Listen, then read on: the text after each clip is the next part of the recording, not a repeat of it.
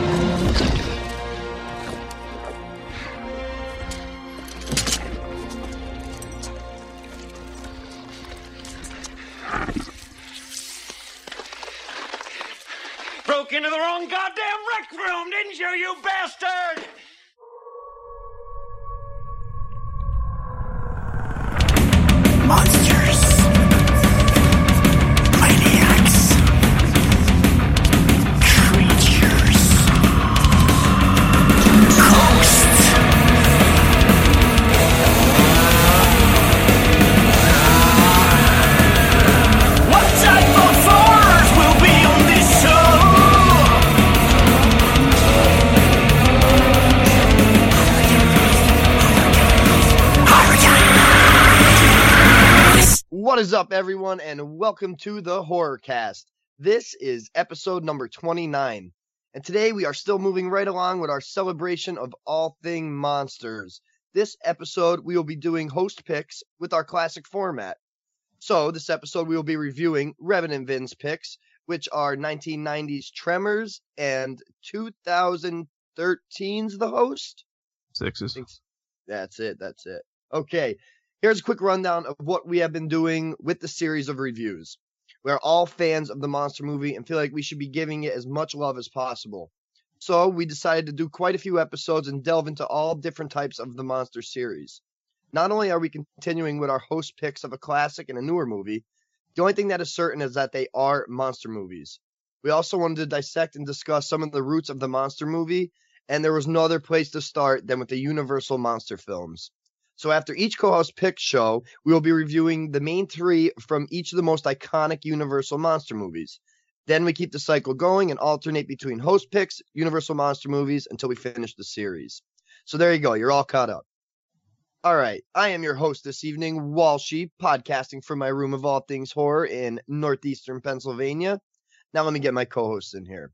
First, I'm going to bring in the mainframe and heartbeat of the show, the editor, the man full of ideas, always looking two steps ahead from Southern Maryland. Welcome, Marknado. What's going on, man? Hey, what's up, Walshy? Glad to What's be up, here, man. Ready to talk some monsters. Uh, it, it was uh, interesting because uh, there was one movie that we're talking about tonight that I had not seen yet. I owned it, but I had not watched it yet. So, uh, looking forward to hearing what everyone thought about the host. So, Oh, nice, nice. Yeah, this is going to be fun. Okay, and next is the man who somehow writes down the most surgical and insightful looks into our Universal Monster series with his fascinating introductory essays. And yes, he really does write that, believe it or not. The man behind the horror blog you all should be reading, titled The Revenant Reviews. Welcome, The Revenant Vin. What's up, dude? Hey, what's up, guys? Uh, good to be talking more monsters and get to do my picks this time, which is really nice. Yes, it is. We got to you, man. We got to you. Yeah. And once again, Susan could not make it this episode. We're so sorry. Chaos, chaos, chaos. Susan will be back, guys. So so don't fret. All right, so Mark, let's get into some comments, reviews. Do we have any? well, we don't have any new reviews, which personally I'm a little upset about. Let's go, Horrorcast listeners. Get us up over 40 uh, reviews there on iTunes. We're I, Oh, yeah. I think we're stuck on 37, which is great. Which is great. Um, I think we have 36 five star reviews and one four star review. And whoever gave that four star review, we forgive you. It's okay. It is okay. But we do have an email that I wanted to read, and this is this has been probably a month or so that uh, I got this. But with our special um, Monster Palooza episodes, we don't do the, the email, so this might have gotten lost, and I wanted to share it. It says, uh, Hello, my name is Steven, and I started listening to you guys in October when I was in the Halloween mood. Since then, I've never stopped. I've always enjoyed horror movies, but would never have considered myself a horror guy. Well, you guys changed that. I love the show and have become a horror guy. I have had a great time catching up on all the movies that I had never seen and now watch all the new releases as well. I wanted to give special props to Revenant Vin in particular for his blog. I enjoy your writing quite a bit. You write about movies that I don't think get any coverage anyplace else. Please keep it up. Thanks to you, Revenant Vin, Marknado Horror Gal, and Walshy for producing such a great show and for being such great ambassadors for the horror genre. Stay scared, Steven. So thank you, Steven, for that that's great. email. That was good stuff. Yeah, Yeah, gets you in the thank you, man. feels. It hits does, him. it get- gets him in the feels. Yeah. Gets you in And- the feels. Yes. And you know, emails, email, emails are really um, a personal thing because someone really has to sit down and, Exactly. and and type. It's like writing a letter out. Like we have a lot of fan interaction or listener interaction on our Facebook page, uh, which you know normally people would maybe email things back and forth. But it's out there on the open forum. You know what I'm saying? I think emails Yeah. di- dying a little bit because we have such access- accessibility yeah, uh, instant. to to our listeners right there. So, uh, so thank you for anyone who takes the time out to to drop us an email. So thanks, thanks especially there to Stephen. Yeah, man. Absolutely. Shout out. Very cool. Yeah, and I do want to say if you guys have not listened, uh, have not uh, read, you know, Vin's blog, you need to. Rev, the RevenantReview.com. I mean, he, he even paid seventeen dollars for the year, so so it would be the RevenantReview.com. Dedication. It is dedication. it used to be what at WordPress or Blogspot or something. Yeah. Dot WordPress.com Yeah, or something. yeah. He he Right. he spent seventeen dollars to take the blog the, the WordPress off. So come It's on now. fide. That's right. That's right. Yeah, I, I double that, man. you guys know that I have to say it every time, and I and I truly mean it. Okay, let's get into the news. The news. Marknado, what is newsworthy? Anything catch your uh, mind? Did you see anything really cool? What's coming up? Well, I mean, there's nothing huge. There's a few few little um, things that I wanted to talk about. I wanted to talk about the uh, the two trailers that dropped for uh, Alien Covenant. Did you guys see uh, either of those trailers? Oh Or- yeah, or are you um, in the on the Dave Z train of not watching any trailers? I, I try to do I'm that. on that train actually. yeah, I try. Shout out, shout out to uh, Exploding Heads podcast, Dave Z. I know Dave uh, doesn't watch trailers. He probably hasn't watched a trailer in a couple years because, frankly, they do spoil things quite a bit. Yeah. I'm Yeah. the same way. It's honestly one of the reasons I started listening to podcasts in the first place, so that I wouldn't be spoiled by trailers, Yeah, and that I can just kind of get recommendations through that media and Yeah. not have the movie ruined for me. but see, the I- thing yeah. I go to I go to the, the movies to see every new release, and I'm sitting there, and the trailers come on, and I'm like, I guess maybe I could walk out or whatever, but that just seems like too much work. yeah, So- dude. No, no, no. Mhm. So, um, what do you think, Walshy, about this? Are, are you excited about Alien Covenant? Uh, I uh, first let me say about the trailers thing. I'm usually a 95% no trailers guy, but if there's something I know is coming that's super iconic, like something like that, and especially after Prometheus, my mind was racing. Still, I have so many questions, like many others. So, seeing how Ridley Scott got the gears turning again, and the moneymaker that is Alien series, I wanted to see was this going to be a cash in just from this trailer or not. And boy, does this raise a lot of questions. I don't know how it's going to tie into Prometheus, but um, uh, dude, I'm very intrigued, and I'll tell you what, I think it's a fantastic trailer, in my opinion. What did you think? Yeah, I, I liked it. I mean, I thought it looked exciting. It looked it looked kind of, you know, they're going back to that that crew and that building of the characters in the crew, and I, I love seeing Danny McBride in there.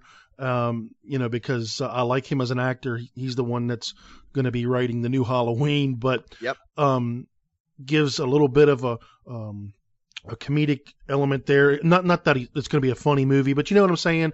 I'm sure he'll have No, some wise sure. cracks or some smart ass comments or whatever. But Absolutely. um, yeah, but Light, lighten the load, yeah. yeah, and and then um, it it just looks. It it doesn't look like anything that's going to be like brand new. It it looks like they're kind of going back to the roots. Right. That's Um, what that's what I got out of it. Like he needs to answer these questions, which fans are freaking out about, and I am one of them. But with everything going on in that trailer, I mean, it's definitely going back to its roots. You can't deny that. And I know you said uh, the two trailers. One of them is actually a prologue. Now I don't know if you guys would want to watch a prologue. It has nothing to do. It's not a part of the film. It's just something that they shot to set up the the vibes that this movie's gonna feel like, and it's called The Last Supper. And eh, you know, it's really good, man. It's really good. I tell you what, the cast just from that couple minute prologue has a lot of camaraderie. You could feel it. Uh, I I- I think he's on to something. I really hope so, man. I want it to work. You know. Yeah, yeah, I'm excited for it. Yeah, you can, I, so am I. I mean, I, it's coming. It's coming, and I think he has like six more in the works. So that's kind of a head scratcher, but we'll see what happens there I mean, he's definitely not going to be alive for all those. for sure. I mean, he's in his 80s, isn't he? Yeah, Yeah, he's up there. But I'm sure he'll probably hand him off to his son. What else, man? I know you're excited about this, but there was an announcement. Uh, J.J. Abrams talking about um, Oh. a, a TV show that, that he's developing called Castle Rock, and it's basically the a fictional town made famous by the works of Stephen King, and you know many of King's stories have either been set in or directly referenced uh, the town, and this ten episode uh, run. I'm not sure what um, it's Hulu, I believe. Yes, so it's going to be one of those, you know, you know, Netflix and, and Amazon. There's not going to be any like stipulations. There's not going to be any, um, you know, what am I trying to say here? They can they can really go all out. All right. Well, listen, you know on Facebook has that cool feature now that shows you um, what you wrote like a year ago, your memories, or two years ago uh, to that date? Yes. Well, about two and a half years ago, I'm waiting for that to pop up. I wrote, There's one thing I need in my life is for a Stephen King television series titled Derry. And it's got to be about the town of Derry in uh in Maine, the fictional town, and just put all of the characters together. And that would be mind blowing. And dude, dreams come true is all I gotta say. They stole your Uh, idea. I, it's listen, I, I can't Dreams wait- You come should trademark or copyright I, that crap. I can't wait. I'm sure I'm not the only one who thought about that. but uh dude, like and then in this teaser trailer, it's going through the map of the fictional town of Castle Rock. I'm telling you, it has every major character from any Stephen King work in it. Um, it, it, it AJ, uh, JJ Abrams involved. I mean, it's almost too good to be true. So you talk about anything more exciting to me, there isn't. Yeah, uh, you know what? Why I think this uh, probably got finally got the green light is uh, Stranger Things. That's Uh, dude. I really think so. Yeah, and um, and and I think this is probably going to be uh, as as big of a thing as Stranger Things was. It So, has to be. I mean, King and Abrams, man. I mean, they're both, t- you know, kings of the kings. So we'll see what happens there, man. I'm super excited. I'm praying nothing falls through because they do like to make announcements these days, way before something even starts, and put out a trailer. So uh, I'm keeping my fingers crossed with that one, Mark. Yeah. Well, at least at least the uh, the ten episode initial run was has already been ordered by Hulu. Yeah. so it's not good- like good- they're it's not like they're just thinking about it. They've already ordered it. So the money is probably already there. They're probably thinking about casting and and and uh, who knows, maybe some of the, the episodes are already written. We'll see. Yeah, right. That's right. It's very exciting though. It is. It is. It is. And anytime that they there's a a good horror TV show coming on, I'm excited about it. I, I'm I'm just right now getting into uh, Bates Motel, Oh, great show. Great Yeah. show. and I've been enjoying that. And you know anything that's uh, uh, I, I'm not uh, I'm a big Walking Dead fan. I like I like horror shows with characters and Mhm. relationships. I don't like, you know, I, no no offense to anybody out there that likes it, but I don't like you know the sci-fi stuff like you know Z Nation and that kind of stuff, which is to me not as I hate to, to say the word deep, but it's not as uh, you Not know, your taste, man. yeah, it's not my taste. So, uh, here's here's something. The Conjuring spinoff, The Nun, has begun pre-production, and um, it's. Can you guess who uh, the director is? Do you know yet? Oh, what's his? Uh, I was very excited to hear who was directing it. give it to me. I didn't hear it. Corin Hardy, who uh, directed one of the Oh. movies that we covered last year, The Hallow.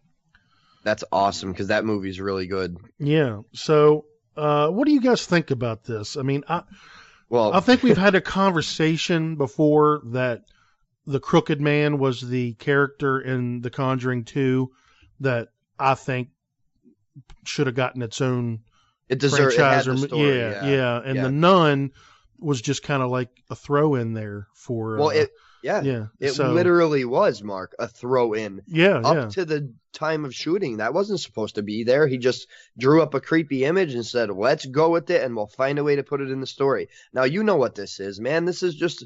I, I'm t- I, I I don't want to be that guy, but it's just a money grab, man. Like Annabelle. I mean, every time you get these famous monster, well, these monsters that scare somebody in a movie, you don't have to make their own movie. They did their purpose, man. yeah. They- you know, like, uh, is this going to be able to carry its own movie? I, I don't know. Maybe they'll catch me, uh, you know, off my guard here, but uh, stuff like this bothers me, man. I just keep it for what it is.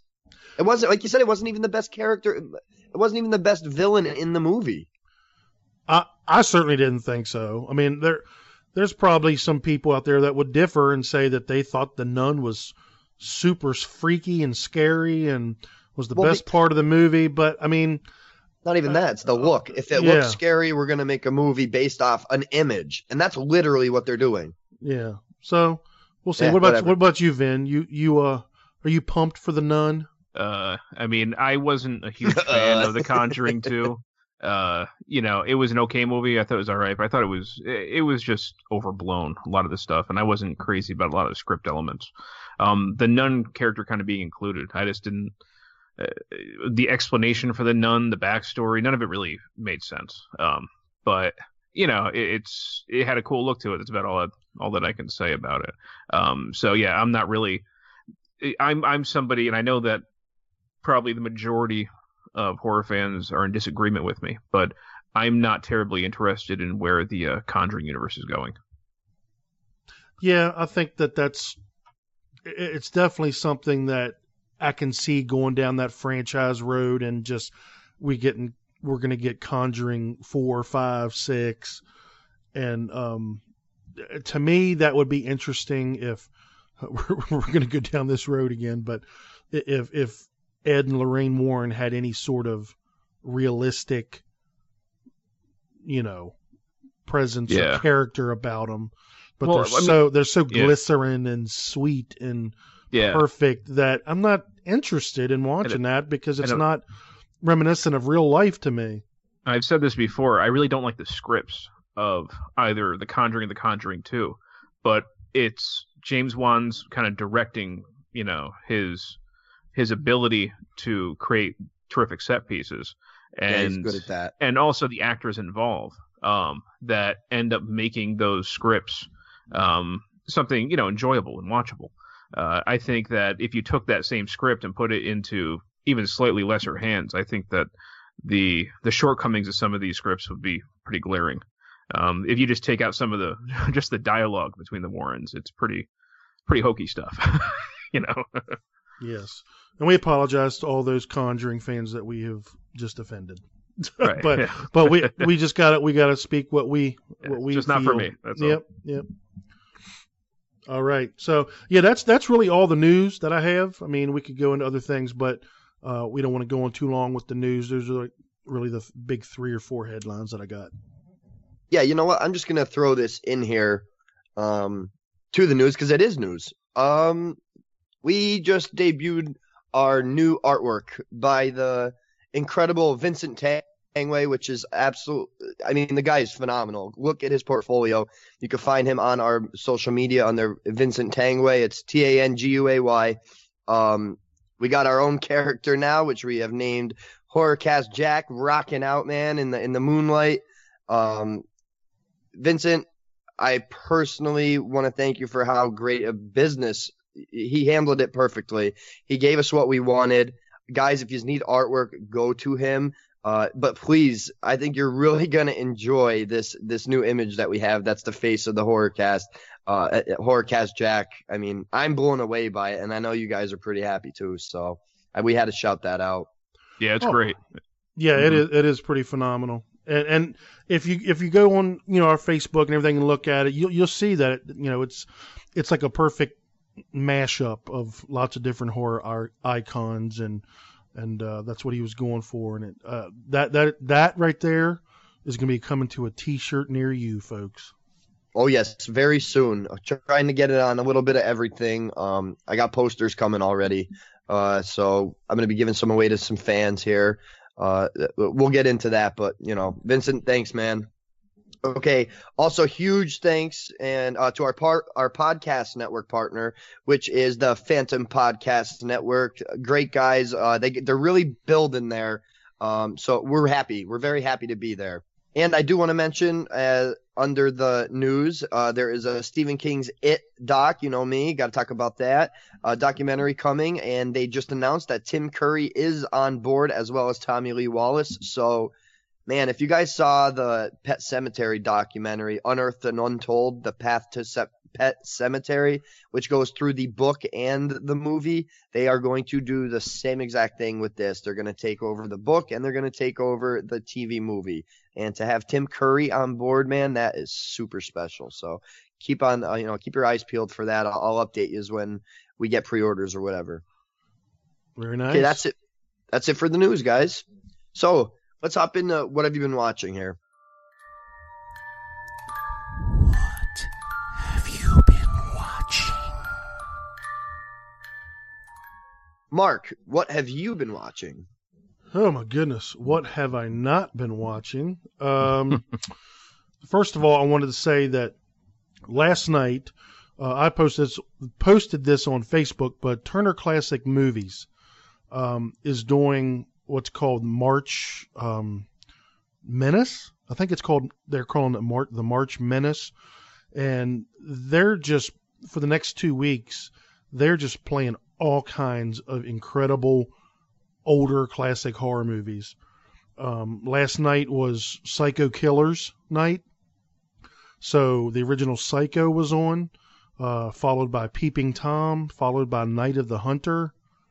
Um, just just great movies coming, you know, Universal movies, Hammer movies, all kinds of stuff for the next couple weeks. So watch that. But last night I watched Psycho, the original, for you know probably the eight hundredth time but my wife actually sat down and watched it with me and it was the first time she had ever seen it uh, so it was kind of neat to sit there and watch psycho with someone who who had no clue and should i spoil psycho here i mean i don't know should i do it Dude, is the, it, I mean, it, it's been spoiled. It's been parodied in every single movie. So yeah i mean she had no idea that norman was the mother you know he, he she had no idea um and That's it was, awesome. it was just kind of neat to see you know at the end where she was like oh my I get it.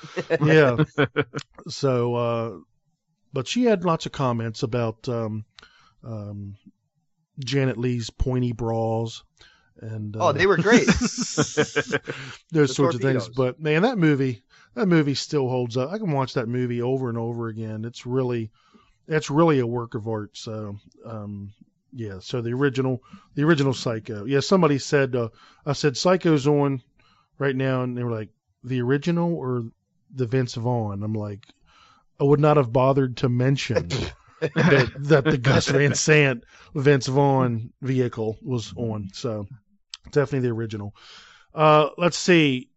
If you listen to the guttural reactions, you know I saw Get Out, which is a really good movie that I say that everyone should go see in the theater. Uh, I think it was kind of neat that um, Jordan Peele became the the first African American uh, director to hit a hundred million dollar mark in, in his debut film. It's awesome. Yeah, which is really awesome, and and you know it's about time. You know, yeah, on a very 2000 rare occasion, my wife and I were actually able to go to the theater and see this. Mhm. Uh, so that was it was one that I was going to bring up, but no, I, I agree with you. It's a very very smart, entertaining film. Uh, you know, great acting. Um, and Peele, especially for a, a film debut, he shows a really terrific vision and confidence behind the camera, and I really hope he stays within the genre. Yeah, I, I think he's going to do multiple genres. I really Yeah. do. I think he'll, he'll he'll do a comedy. He'll do, you know, uh, come back to horror. I think that that he loves it that much that he'll do he'll do a little bit of both. So, um, yeah. So can't recommend Get Out enough. Uh, checked out. This is borderline horror, but this is Monster Palooza, and I saw Kong Skull Island. Go see that thing on the biggest screen that you can find. Number one move. I saw it on IMAX 3D and uh, just thoroughly enjoyed myself. It's, I mean, come on, it's Kong. He's freaking 150 feet tall. He's huge. Uh, he's nailing helicopters out of the sky. He's fighting four, five, six other types of monsters. Um, you know, the characters are good. The acting is good. Uh, I just really enjoyed it. I enjoyed. Oh yeah, it. I I got to double you in there on with on with you there, Mark. Uh, ta- we always talk about the popcorn movie. Is there a more perfect representation than Kong Skull Island? No, it was just. I mean, we we went. I went with uh, my buddy Creepy Keith, and we got free uh, advanced screening passes, and and went and saw this on IMAX 3D. I got there, I didn't realize that it was being shown to us in IMAX 3D. I was like, I yes. I and wish. then uh, they gave us Kong Skull Island T-shirts, and um, Wow. it was awesome. It was awesome. so I got a, a Kong Skull Island T-shirt, which, by the way, my nine-year-old son is wearing because I'm sorry, I'm not an XL. I'm just not. Um, but but I love that we got that. So definitely go like if you like monsters, you like uh, that monster action, you'll enjoy it. You really will.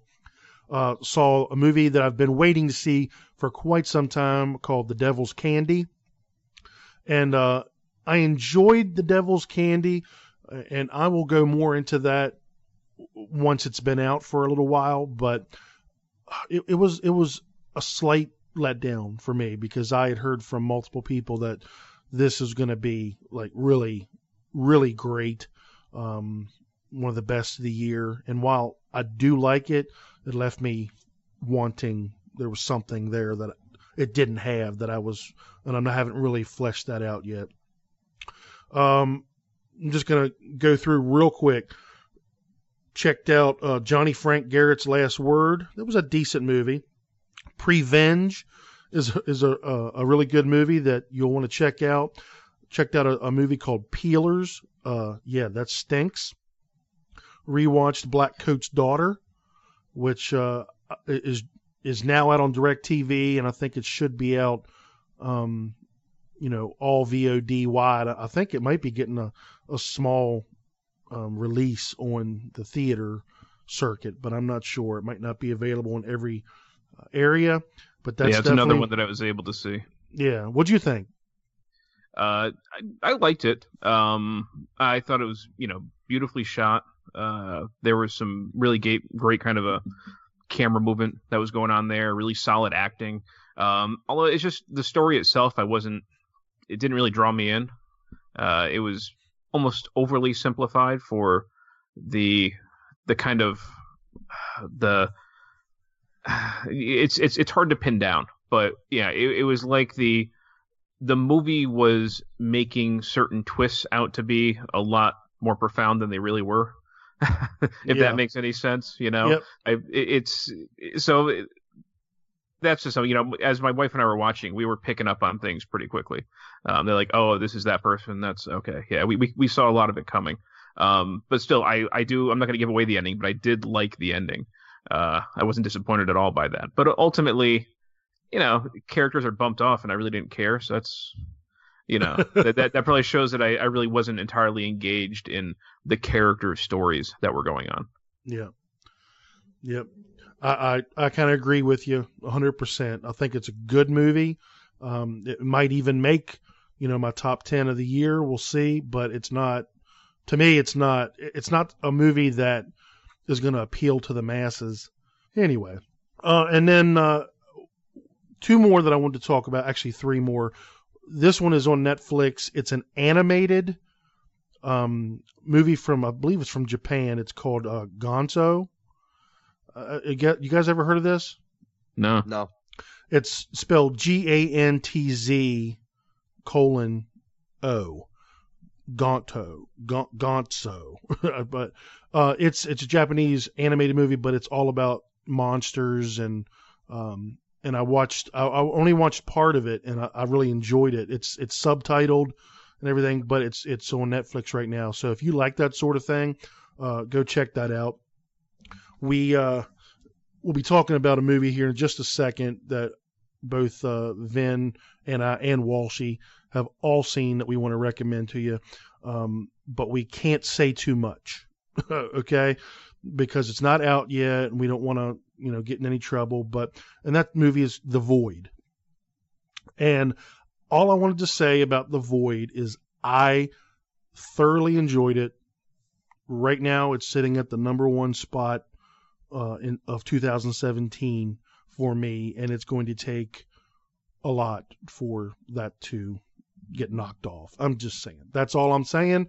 When it comes out, support it, go see it, buy it. It's worth it. What do you guys think? Yeah, I mean, I think that after I watched it, um, I think I texted to you guys that this is so far my favorite Hellraiser movie. you know, And that and This that's is the kind of- perfect way to put it.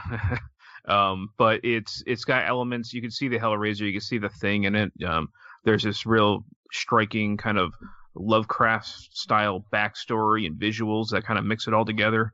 Um, you know, and especially the practical effects are just they're they're awesome. They're they're really they- they're the main event in the movie. Um, and it's a movie that just kind of keeps on escalating. And you know, just when you think things, things can't get worse for these characters, they just keep on getting worse. Uh, and it moves very quickly. So yeah, I, I highly recommend this film. I think we should also mention that this was something that we received as a screener. We didn't like steal this film. Yeah, yeah. That's why we saw it early. Yeah, yeah. Yeah, let me uh let me come in here. Um I don't want to pull an it follows on you listeners like that happened to me. Um but boy is it hard not to praise this movie uh through and through.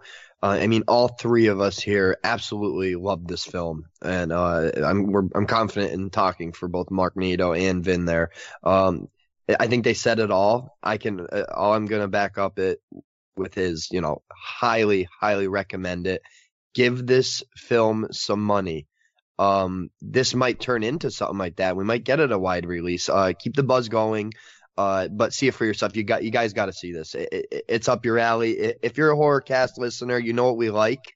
I mean, it, it's right in the pocket. So I'll leave it at that. Yeah. And then uh, I've got one last movie. I told you I've been watching a lot, but this movie is probably my number two movie of the year.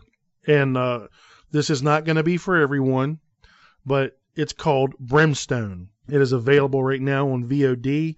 Uh, I think I paid six bucks for Comcast Xfinity to put that goodness on my TV. And uh, man, this stars Dakota Fanning as a uh, a young lady in the old west who is being stalked and chased around the old west by a evil maniacal preacher um, played by Guy Pearce. And Yes. this is this is this is about a two and a half hour movie. It's a slow burn. This is not you know, a lot of people will say, "Oh, this is not even horror." If you considered Bone Tomahawk horror, then you should consider this horror because Bone I Tomahawk Mark. is is about is about an hour and 15 minutes of a western with about 15 minutes of horror at the end. that's, basically what it is. But this movie, and by the way, I love Bone Tomahawk. No no offense to Bone Bone Tomahawk, love it. This kind of is the same thing. I mean, this is a great western with incredible cinematography, credible characters, uh, an engaging story, and man, it is horrific. It is horrific. It is, Um, man. It really is. d- did you watch it? yes, I did. I, I the can. acting. I cannot wait to own this movie on Yeah. Blu-ray. Yeah, dude, I double you there, man. Um, I watched the trailer months ago, and I was just like, eh. And then I talked to you on the, you know, outside the the podcast, and you're like, you know, I'm excited for this movie, so I saw it pop up. I finally gave it a chance, man. Wow, wow, wow, wow, wow. What a Mhm. movie! Talk Yeah. about a story, dude. Yeah, Uh, and it's Wow. it's it's so it's so like it's epic. You know, it's epic. It, it, Yeah, it's, it it's almost literally- it's it's broken into chapters, sort of like you would see like a maybe a Quentin Tarantino movie Yep. get broken into chapters, and, and they're not not they're not necessarily in order. So you're kind of in the dark about who is this person and what's Yes. this person's story, and you got to put it together. And if you like westerns, you'll you'll like this. But you'll but if you don't like westerns, you might still like this. Yeah, I would say Because- that. Yeah, because the the the story goes far beyond um just westerns. When we get into you know religious uh, zealotry and Yes. and just craziness, man. And uh, I cannot recommend this movie enough. Again, that's it's my tastes. If you hated Bone Tomahawk, you hated, and and it's kind of a it's kind of a thing where I don't want to compare those two. Only only comparing them because they're both thriller slash horror slash westerns Western, right? they're, they're nothing really, you know, similar. I mean, Bone Tomahawk is zero score in the movie. It, it's a very, you know, very quiet movie. This thing has a sweeping score. Um, eh, I, I just like I said, man, I, I will probably pay another six dollars to watch this very soon because I can't wait to watch it again when it comes out on on DVD or Blu-ray. I'm gonna have to pay another six bucks. So, and Vin, you need to watch this ASAP, pal. Yeah, I definitely plan to. It sounds like it's right up my alley. Yeah, you're gonna love it, dude. I think you like it. I mean, I think Dakota Fanning is a great actress. Yeah, I think it's, she's it's, really it's a two man show that really blows it out of the water, though. I mean, you're gonna love this. Yep. So there you go. That that's what I've been watching. Sorry it took so long, but but I know I, I took a couple that Vin, you know, had already watched, so he he doesn't have to have as as long, right? Right. Yeah. That's about half of mine. That's right. I cut in. I cut into your. Once I piggybacked off of you. Yes. yes. Well, Vin, go ahead, man. What else did you watch? Um, I'm trying to chip away and keep up as much as I can on 2017, although I'm already falling way behind. Uh, but I finally saw Sadako versus Kayako, um, which it was a it's a fun, if ultimately completely forgettable film. Um, you know, I, I had a good time watching it, although the the overuse of the ghost boy, like you know, screaming like a cat, you know, it's overused. it happened over and over again in the movie and started irritating me. Um, but you know, whatever, it was it was a fun ride. Uh, but not not a high recommendation at all. Um, I also saw uh the Shudder exclusive We Go On. Yeah, uh, I- which I Sorry, left that one. I left that one for you. I saw that one too. yeah, I think we had briefly talked about it. What'd you think?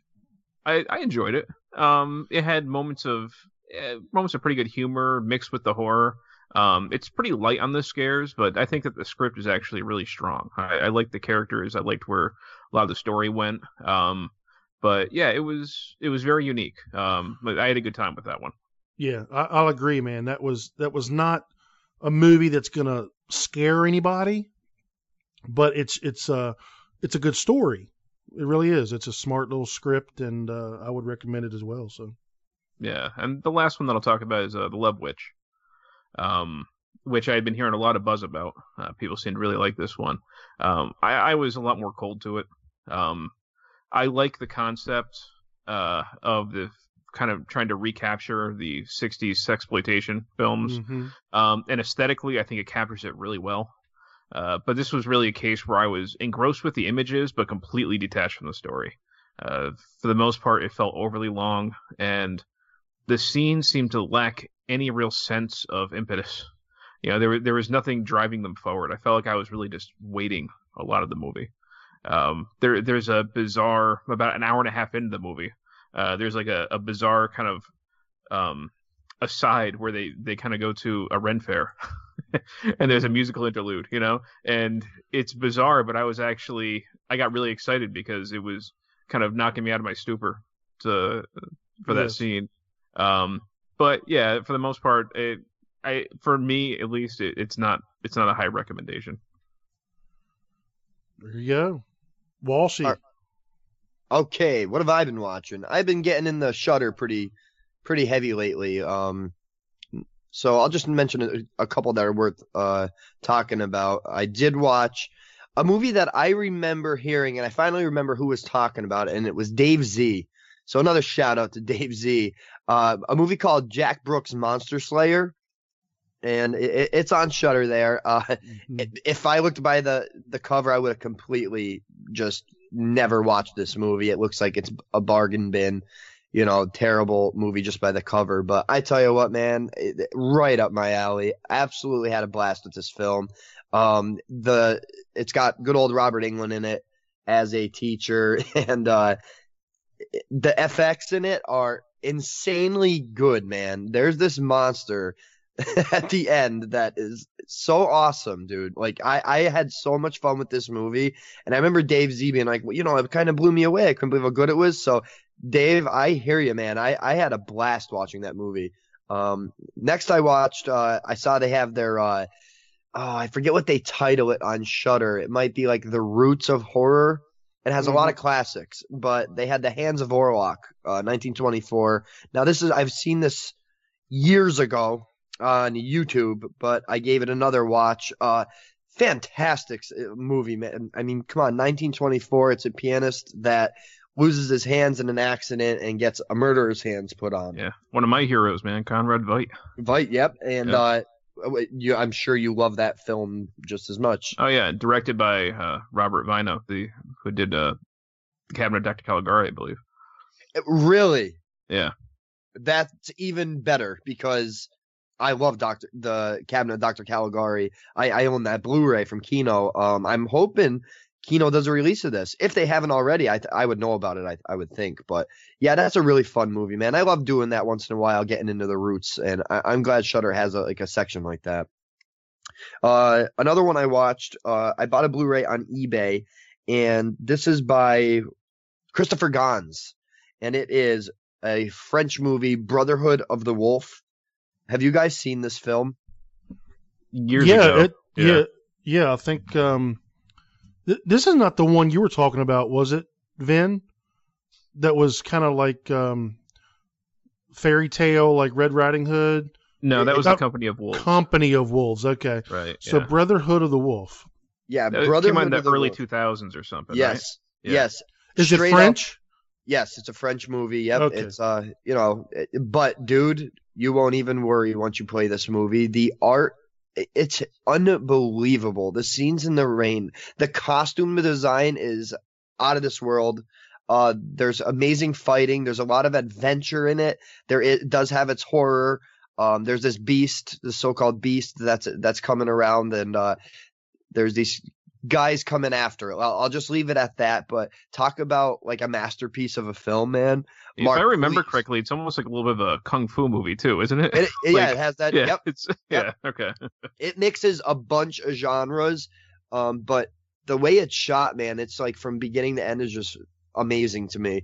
Uh, I am so glad I picked this up. Mark, if you need it, I will send it your way. Uh, just let me know. I do want you to see it. And finally, I started my fourth season of Tales from the Dark Side. I've been chugging along with that.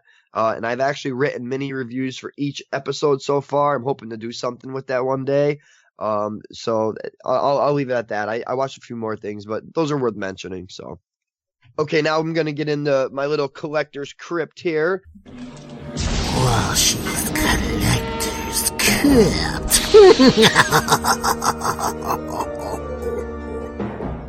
This is for stuff that I have picked up recently. Uh, I'm continuing on, of course, with the Vestron video releases. And I tell you what, guys, if you are collectors, get these movies. They're giving Arrow and Scream Factory a run for their money. And the movie that I pe- picked up recently was The Gate. Everybody knows The Gate. I yeah, mean, baby, the gate. right? The Gate. Love it. I- Love that I- movie. I know this is one of your favorites, Mark. Um, I don't know if you had the chance to pick this version up, but boy, you better. You know what? Let Let's announce it right now. I was gonna, I was going to do the Blob for my monster movie, Oh, that's awesome! but we are going to push the Blob to our summer drive-in series. We're replacing it with the Gate. yes, dude. Yes. So there now you you, go. got to get the blue. You got to yes, get the blue. there you go. Perfect timing. Yeah, man. Nice. I pulled it on you. That's awesome. Yes. This is a movie we could get deep in. Um, talk about a collector's edition. They went all out. Like we could not believe that Scream, Arrow, nobody was releasing the gate. You know, it was blowing our minds as collectors. And um, when Vestron announced that they were uh, going to be continuing their series and not just doing a few films, dude, they announced this. I pre-ordered that. I think within the first 30 seconds. And I tell you what, I watched it twice already. That's how good this release is. It comes with tons of special features, teasers, I mean, a bunch of interviews. Uh, they got the director on board, a bunch of actors on board. They got an isolated score. I mean, Mark, this is the epitome of a collector's edition for you, dude. So, Yeah, I'm definitely gonna pick it up. And, and I know can you we, are. Can we real quick just uh, shout out JP from the 22 Shots 22 Movies and Horror? He's doing a uh, a cast um, called the Vestron Video Cast, I think is just all it's called, and he's um, covering these Vestron video releases as they happen. Yep. So uh, it's not like a regular podcast; it's whenever Vestron releases something. So uh, right now, I think he's got um, you know Chopping Mall, Blood Diner, you know all those things. But um, Yeah, sure. yeah, I just wanted to shout that out. Good yeah, stuff. dude. And, and JP, uh, I've never personally, you know, once in a while I talk to him, maybe on social media, but the dude knows his horror. He really knows his stuff, man. He's very knowledgeable. So when he announced that series, I was super pumped because being a collector as he is, you know, I, I I just thought that was dope. He's really good at it. So shout out to you, JP. That's that's awesome. Okay, my next pickup, of course, Scream Factory, and it is Stephen King's Firestarter. Um, this is a fantastic release. Uh, beautiful artwork once again. Sometimes it's hit or miss with the Scream Factory, but I picked it up. But guess what? I have not watched it yet, so I can't talk about the picture uh, quality and sound quality. But that'll be very soon, believe me. C- can I confess to you that I've never seen Firestarter? Wow, dude, you got to see Firestarter. You got to see it. I did. I used to play that movie on television like nonstop when I was growing up. Yeah, I Uh, don't know. you I don't like know it, where man? I've been for the last thirty Yeah. years, but Yeah, it, it's dude, it, it's a really really fun movie, man. Firestar is a great movie. Uh, Dino De Laurentiis. Um, okay, next uh, for what I have picked up is these came out of nowhere for me. I saw it about I think they came out in 2015 with their volume one, and it's by Garage House Garage House Pictures, and they are doing these trailer compilations. Now, that might be something you guys roll your eyes to, but their third release called 80s Trailer Trauma Volume 3 Horrorthon. All 80s movies, right? All trailers.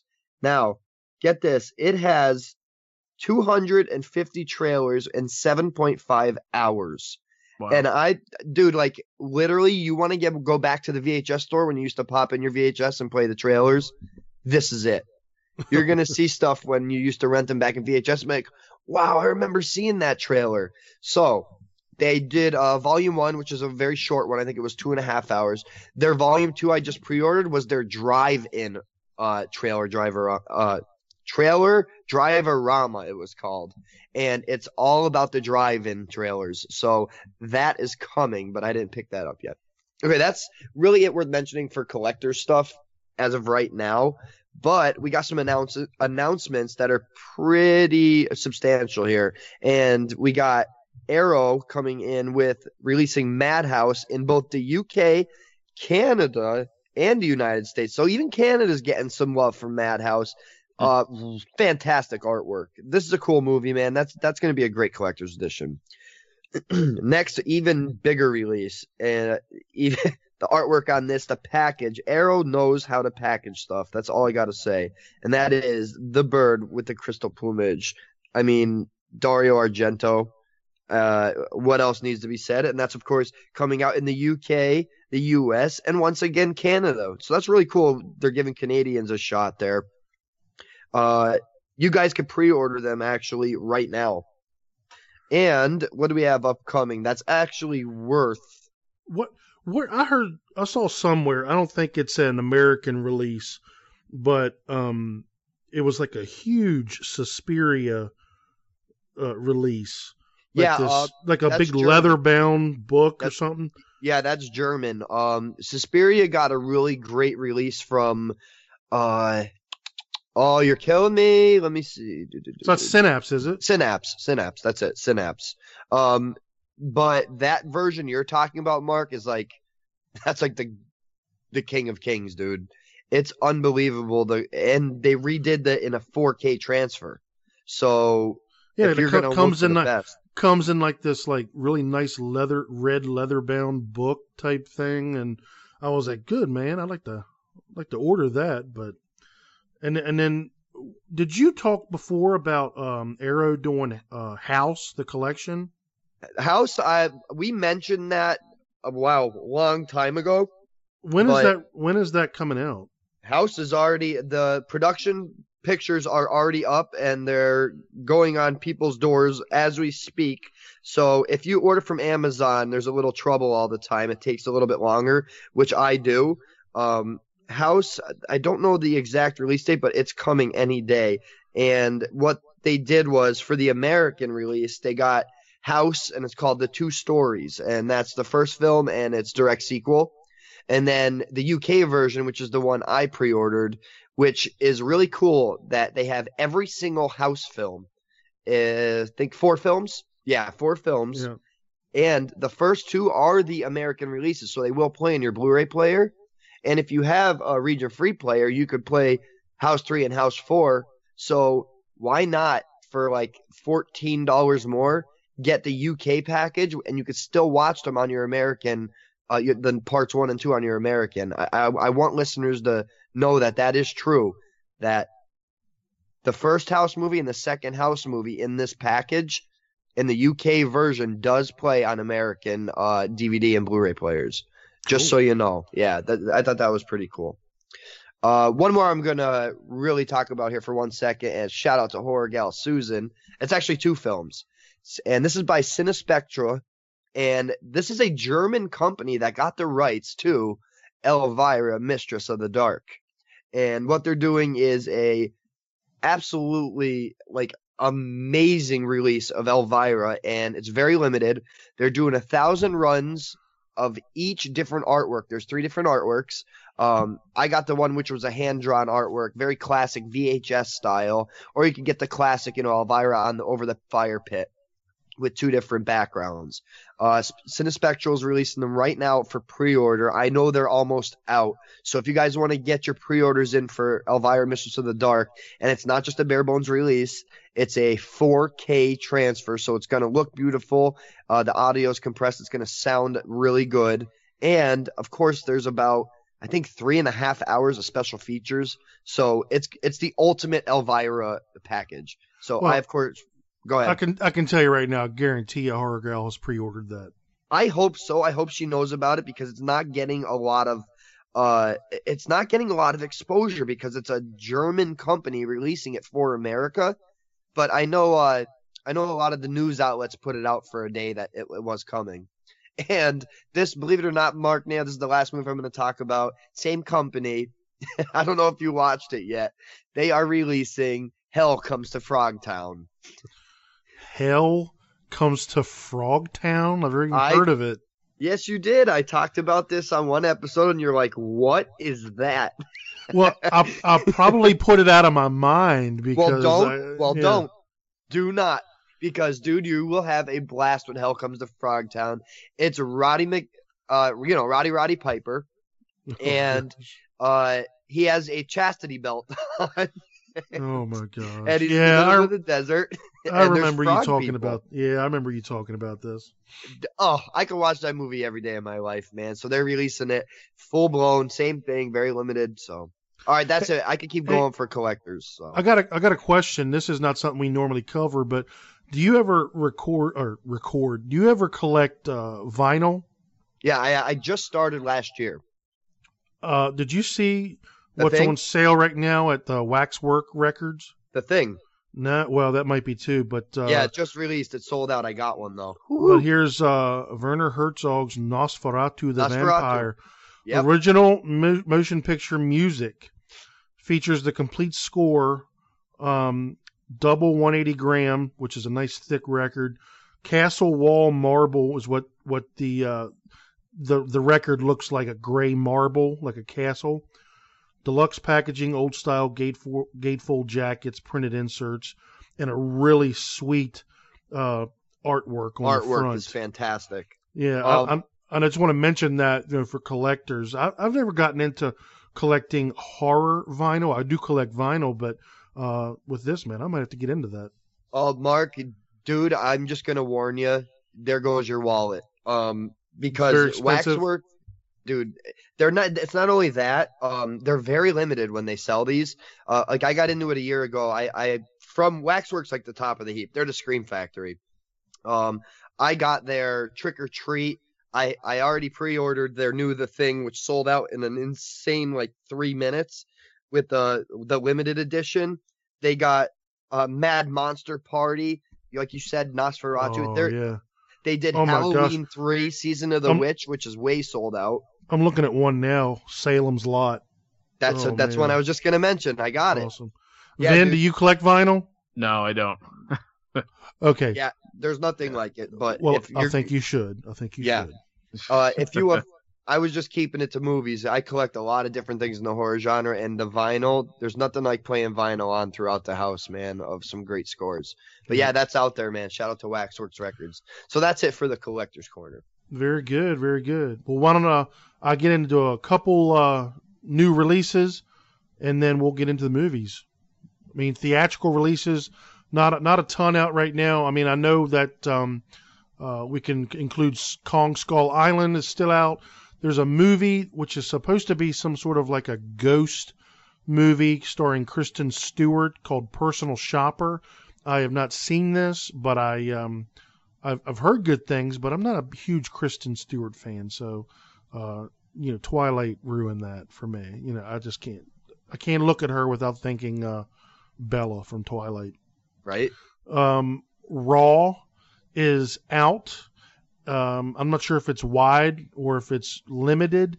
Uh, saw a, a couple of friends that have seen it. I, I had um, advanced screening tickets to go see it and uh, could not go, but I've heard this. This is one of those movies that is getting pumped up so much that uh, I, feel like it's going to let me down. you know what I'm saying? Um, Belko Experiment uh, just came out this past Friday, and then coming up on uh, this Friday, the 24th, this is like a horror sci-fi. It's called Life, and I'm really looking forward to seeing this. I This can't is- wait to see this. Yeah, yeah. I'm, Jake I'm gonna- Gyllenhaal, right? Yes, uh, Yes. Ryan Reynolds. Ryan Reynolds. Yep.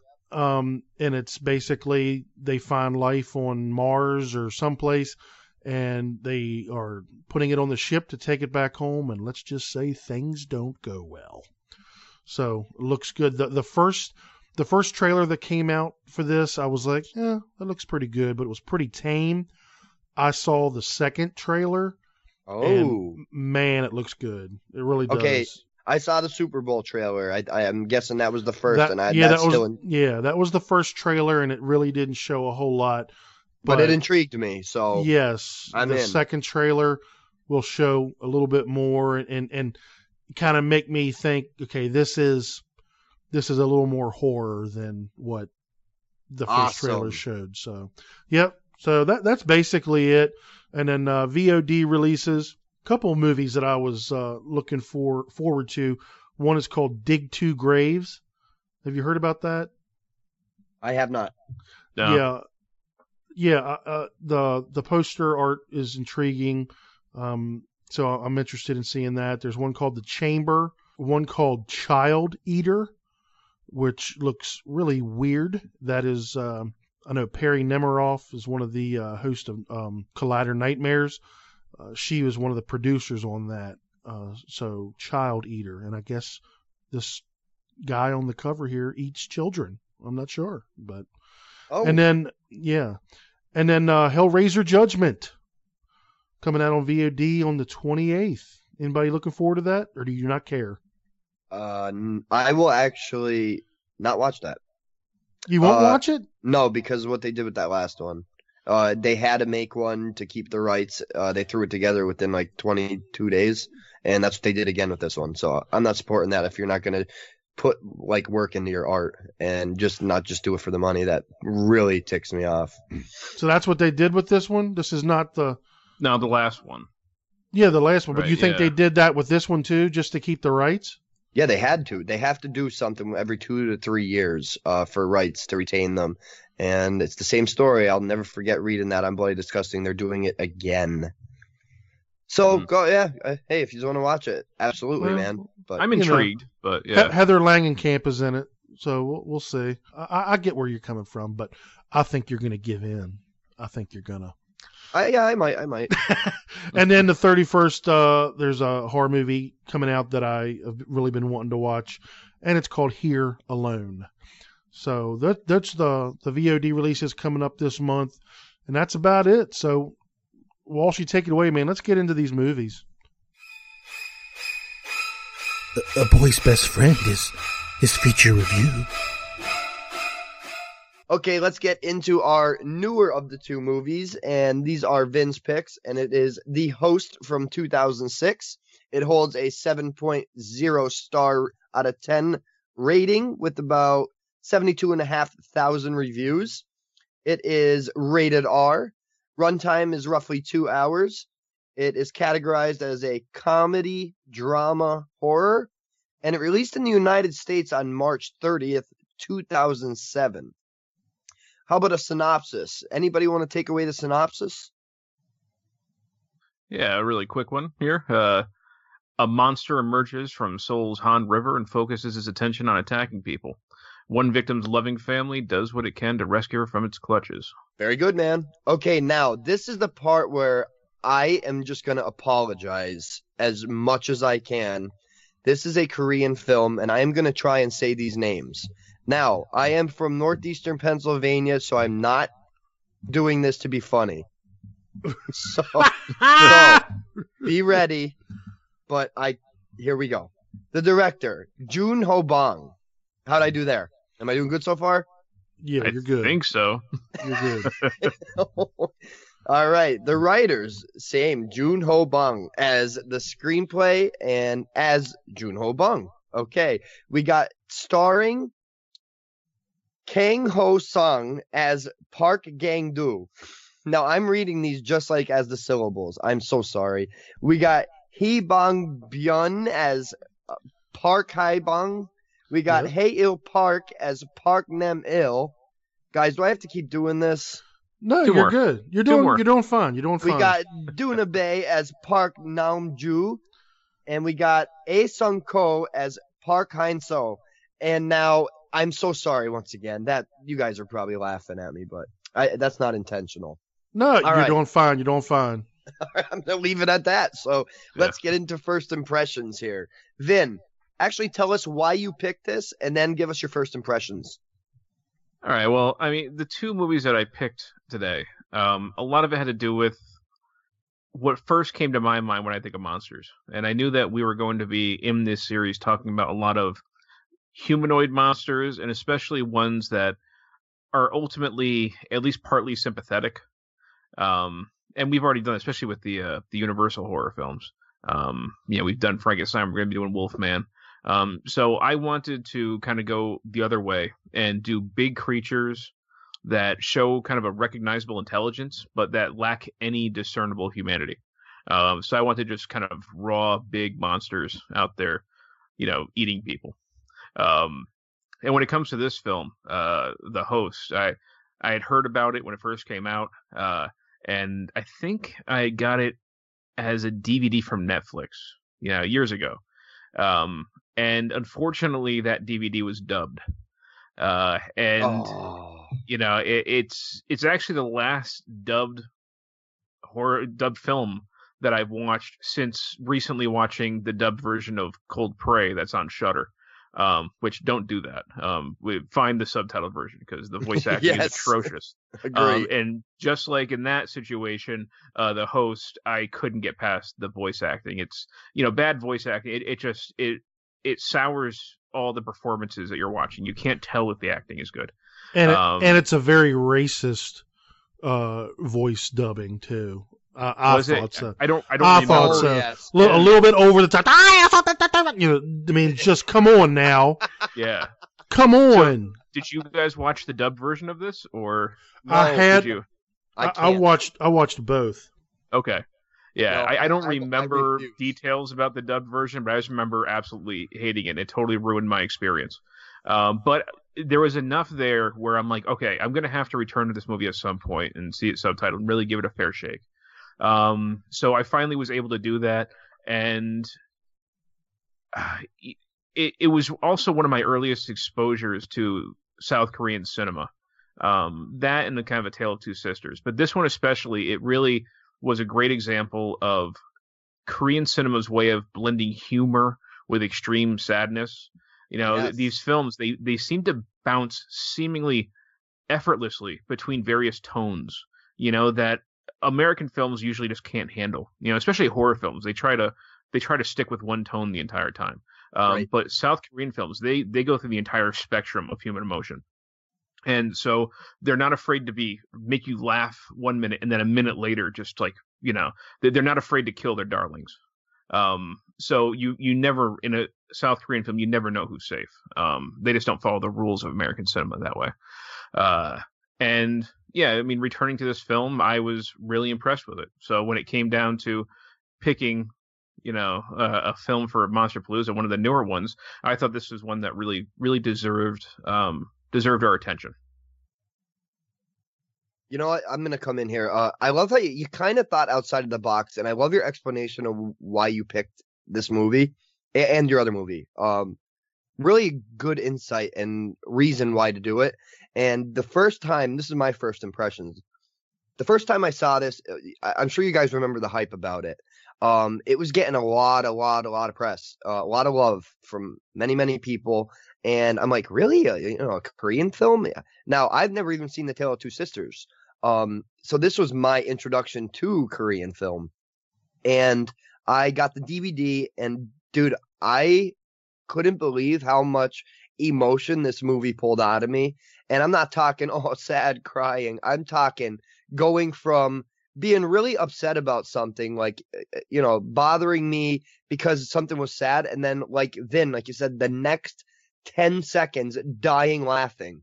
Like, out loud. And what blew me away the first time watching this was I have a disconnect because the way uh, you know the way they're they live life completely different than us. They speak different. Their actions, their emotions, their emotions are so different. But to be able to do that to me as an American viewer is it gained so many bonus points because I love this film, and that's my first impressions. So, Mark, what are yours? Alrighty then. Well,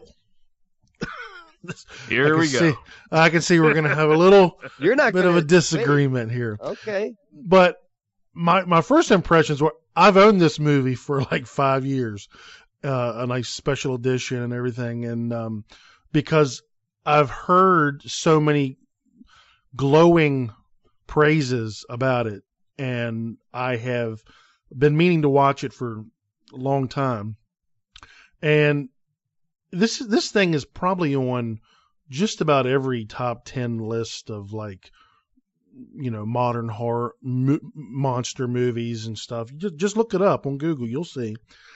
And I was a little disappointed. Uh, that was my first impressions, uh, and we'll we'll go through and we'll talk about, um, you know, why I was disappointed when we get to you know likes and dislikes. But I think it was just like expecting something and it just kind of not delivering at the level that I thought it was going to. Now, I, you you let I- the hype get to you. no, well, it's You've, hard you've already not mentioned to. it once on this show. yeah, it, it's hard not to. You know, when when it comes on, on so many top ten lists, and you know, I mean, uh, the the the cover of the the DVD has a, a quote from a, a critic here in the United States on par with Jaws.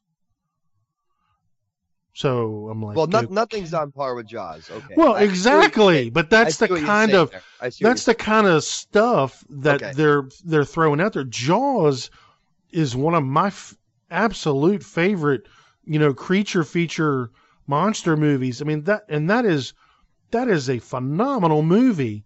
And when you say that the host is on par with Jaws, then that just gives you, you know, an expectation. So let's just say this: I didn't hate this movie. There are there are definitely some likes that I have, but um, overall, I just got to tell you, I was I was, you know, first impressions, I was a little little let down. Okay. Hey, hey, that's fair, man. I, I can't wait to see why. Um, Vin, give me some of your likes of the host. Um, well, I guess let's just start off right now with the monster. Um, yeah, this is Monster Palooza, right? Uh, right. I I thought it it was a cool creature design. Um, at this point, the CG at times does look dated. Uh, but for the most part, you know, I love the way it moves. Um, we see it swinging underneath the bridge by its tail. You know, the way it's kind of flipping around there. Um, and again, some of the CGI is dated, but there's also some parts where it's still very impressive and well integrated. Um, and this is a film where you know we're not going to get too spoilery, so I'm going to try and you know just give a couple beats to the film, but not necessarily plot. Uh, you know, give away any plot elements. But this monster shows up within like 12 or 13 minutes Yeah, you right know, at the bat. You you really don't have to wait, and I Yeah. it's a great introduction when you actually see it because it's not like this. They don't do like this kind of like epic like they would do with like Godzilla, where it's slowly like in slow motion coming out of the water and and like that. It's more like you know the the the filmmaker kind of makes you feel like you're just hanging out on the riverbank. You know, of the Han River, Yeah, and the you turn around, and all of a sudden, holy crap, it's coming at me Yep. you know? Um so it was kind of cool. It, it it was i love that the kind of tracking shots and seeing the seeing the monster run around and kind of fall over you know and it tail whips one dude like wicked high into the air. It's just it was just a really fun creature introduction. This this the mayhem that it ends up creating uh again before the first 15 minutes are up in the film. It just kind of goes on for a couple minutes and really gives us some some really cool action sequences yeah, that lit me up too. That uh, introduction to the monster. The first time I seen this movie, as, even rewatching it. Yeah. Um, and there's that shot of sorry the the the No, the daughter character where she's standing up and you can see the monster coming at her and it's not really in focus. I love that. You see it, it's it, it still holds up. That's a really terrific shot, I thought. Well, it, it just goes to the cinematography and directing. Uh, it's a perfect pair in this movie. I- I- you said it again, man. It's it's kind of like the camera is a person and it's your eyes. Uh, it's not filmed as if it's a movie in some scenes, especially when the monster comes. It's a very personal feeling, like you are right there with them, which is why I that introduction scene is incredible to me. Um, it feels it feels very real. Uh, I'll get into the CG and everything at another part, but it's still as a monster movie. Like I love the design as well. I think it's very smart the design. Uh, it's it's kind of like a half water, half land monster, and its um its anatomy goes with half and half, half water, half land. They really thought about it with the design. Uh, it's a very unique take on a monster. Uh, so I absolutely love the monster as well. Um, another thing that was really cool to me was getting into how deep some of the emotions were, like showing how disgusting uh, and careless uh, humankind is, especially Americans to other countries. Uh, Mhm. and I don't want to give that really away, but I just want to make sure I say that because it, it's nasty how how we could treat other countries, uh, and, and just not not bat an eye at doing something that has some serious serious repercussions. So well, I mean, have, I, I, I don't think it's a spoiler to talk about the opening scene. okay, then let's do you it. know, yeah. So Tell them what happens. So in in the opening scene, we see what we assume is basically like an American military coroner or something.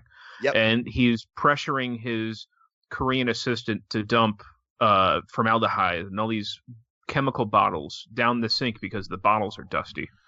Uh, and you know, at first the, the, the Korean assistant is like, he's like, this this stuff is going to end up end up in the Han River. You know, uh, wouldn't that be dangerous? And the American is basically saying, you know, there's other people that would gladly do your job. You know, if if you don't follow what you're doing. Exactly. Um, and this is actually based on a real incident that happened uh, in uh, on February 9th in 2000. The 8th U.S. Army ordered 20 box, boxes of formaldehyde uh, dumped into the Han River. Um, So South Korean environmentalists groups protested that it would be harmful to the, you know, the aquatic animals were there. Um, even though the U.S. military kind of insisted that it had been diluted with water. Um, of but- course. you know, but yeah, it's you know, it's definitely a film that is critical of America, and we should say that you know, if we look at the history of our two countries, um, you know, the Korean War was fought in the early 1950s. You know, we we basically have a ceasefire with North Korea. We've never stopped officially being at war with them. Right, it was yeah, a I mean- police action. Yeah, I mean, yeah, it, we didn't declare war because Congress didn't declare war, but still, we're basically still kind of at war. We just haven't been shooting at each other. That's right. Um, but we have many, many Amer- American troops in Korea every year. You know, we do the military exercises with them, and of course, that send, makes North Korea go, you know, shooting missiles into the Sea of Japan and Yeah, yeah, freaking yeah, everybody right. out. You know, um, just recently happened, but you know, we, our countries have had a very close ties, and for the most part, you know, it, I don't want to see again. This isn't an entirely anti-American film because Koreans tend to like us. No, Yeah, that's I- right. I'm glad you said yeah. that. That's I, I did I did a little bit of research, right? The Pew Research Center um, said that South Koreans have one of the most favorable views in the world towards the United States, um, and and of Americans. Um, it's ranked within the top four among the countries in the world. And uh, a Korean Gallup poll um, says that South Korea views the U.S. as the most favorable country in the world. Um, so, so you know, Koreans for the most part do like America and they like Americans, but at the same time, we have military bases there sometimes we're very insensitive and careless with what we do, um, especially as far as their environment goes. Um, and sometimes our actions uh, really do affect them negatively, you know, economically, culturally.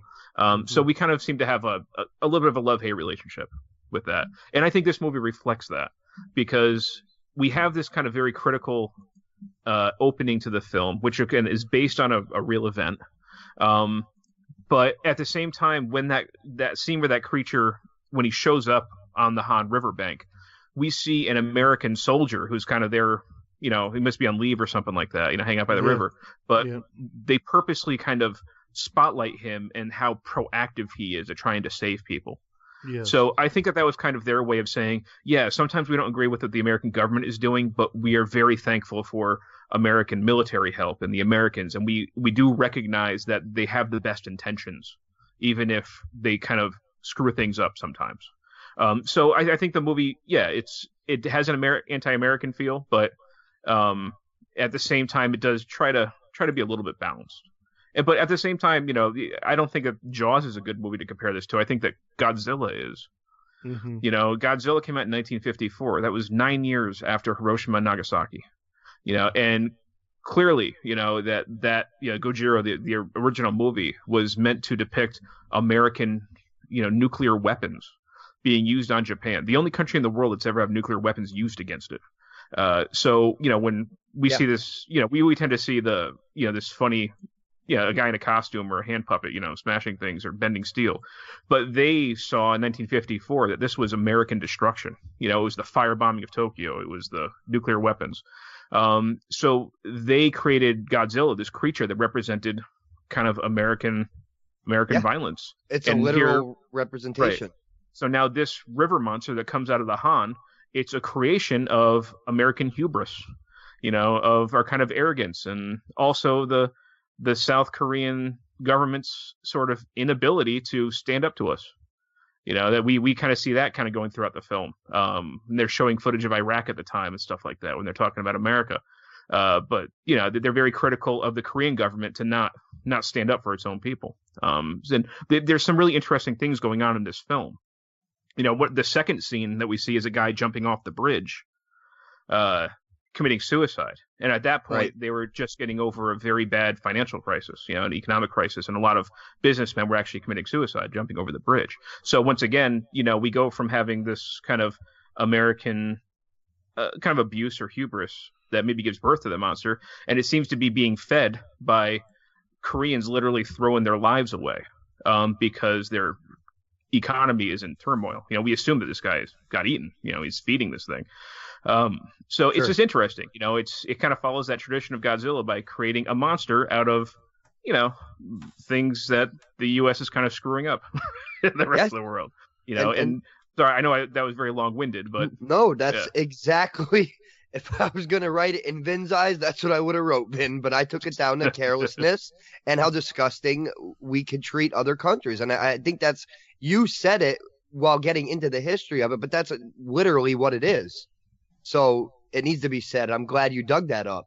Um, and, and another like about it that uh, Mark, I hope you're still awake, buddy. But another like about it is I'm here. I'm here. Is- everybody's still awake. yeah, no, no, we're going to be talking about this, the likes, man, because uh, we're talking about all these deep things right there, right?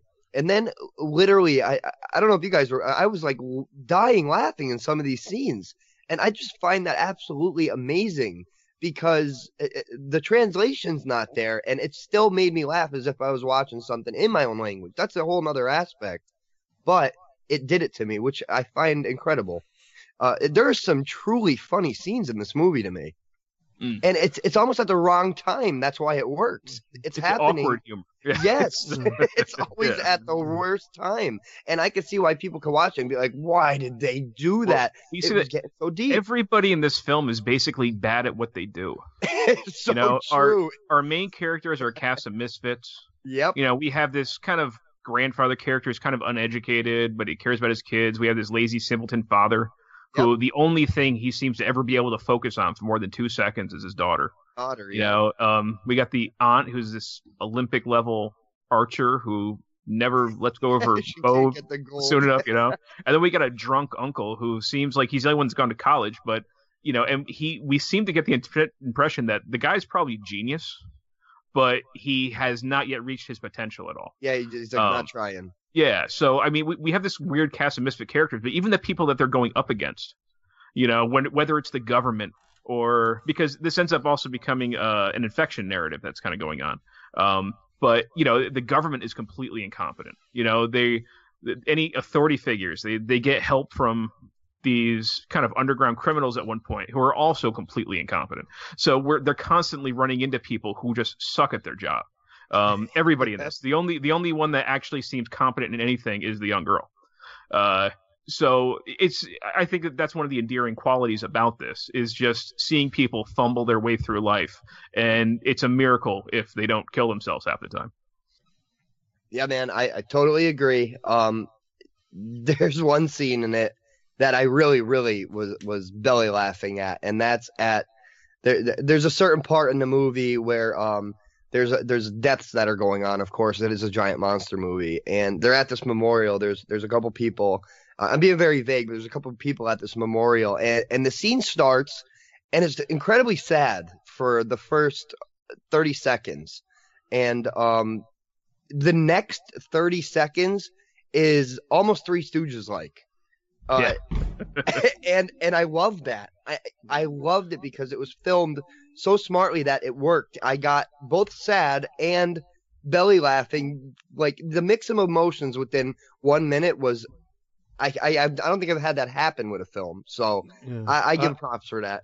I, that's one of my dislikes. Uh, Oh, I I- just I love it. I, I thought that was just. I mean, let me just say this. Uh, I'm going to give you some of my likes before I get into dislikes. I think the film is ambitious.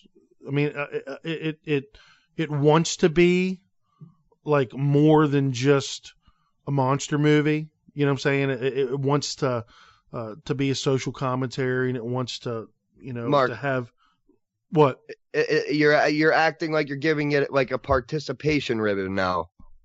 no no no. it. Everyone gets a trophy. You get a trophy, and you get a trophy. I'm just playing. No, I just no. So it's ambitious, and I, I don't like that. Uh, I, I enjoyed some of the cast, some, not all. I really enjoyed the acting of the uh, the little girl. Yeah, she was who- who- great. who's taken, and I, I- I feel that they should have featured her more. But, um, and I think the the movie is shot well. Uh, it's got some really striking cinematography and some great uh, camera work. Um, and I like the design of the monster. I think that that is a, you know, uh, I even watched uh, on my DVD. There's a, a making of the monster, and and it takes a while to listen because it's it's all subtitled. But uh, they talked about how the director and the and the the designer really worked together and went through lots and lots and lots of different designs. But it's kind of like a mix of of a fish and a reptile and amphibian, you know, sort of thing. And it, it is it actually is a pretty cool design. It's pretty unique, although a lot of people will say this looks like the monster in the relic. I haven't Oh seen yeah, the I relic. could definitely. I haven't seen the definitely- monster and the relic in about 25 years, so I, I forget what it looks like. But um, yeah, so those those are some things that it has going for it. Um, I, I'm not going to get in my dislikes because we're not there yet, but I just wanted, you know, I wanted to pipe in and say I, I don't think this movie is is worthless or bad. Don't get me, you know, wrong there. I think when we get to ratings, you'll you'll understand but I think a lot of what my problems are could be things getting lost in translation, um, where things might be funny in the Korean culture. I, I didn't get, I didn't get any laughs out of, you know. Um, I, I, I just, we'll talk about it when I get to dislikes, but that's, I just wanted to put my two cents in there that that I do think it's a, it's a, um, not not a, a horrible movie. So I don't want you to guys guys to think that I'm just sitting here rolling my eyes at all of your likes. No, I, I got you, man. Because the, my main like you hit is the, like the cinematography. You said it's striking, and it really is. There's some uh, phenomenal shots. There's some And- really, and- really good camera work in this. And how about Scott Wilson being there at the beginning? I know, dude. Right? We didn't even mention that. Mm. I was like, oh man, I know him. That's uh, It's Walking that's, um, Dead, Glenn. Uh, not well, Glenn, Walking uh, Dead. uh, It's it's uh, Hershel, Hershel, but yeah. but he's also from uh, Leslie Vernon. He's um. Yep. Oh man, I wish I could remember his name. But you know, he's the he's Leslie's mentor. So uh, I was like, man, what is he doing in a South Korean horror movie? But Yeah, I almost feel like that was filmed after the movie because Magnolia bought it. Now I don't know if this is true or not, but they like the first thirty seconds, boom, you get an American speaking.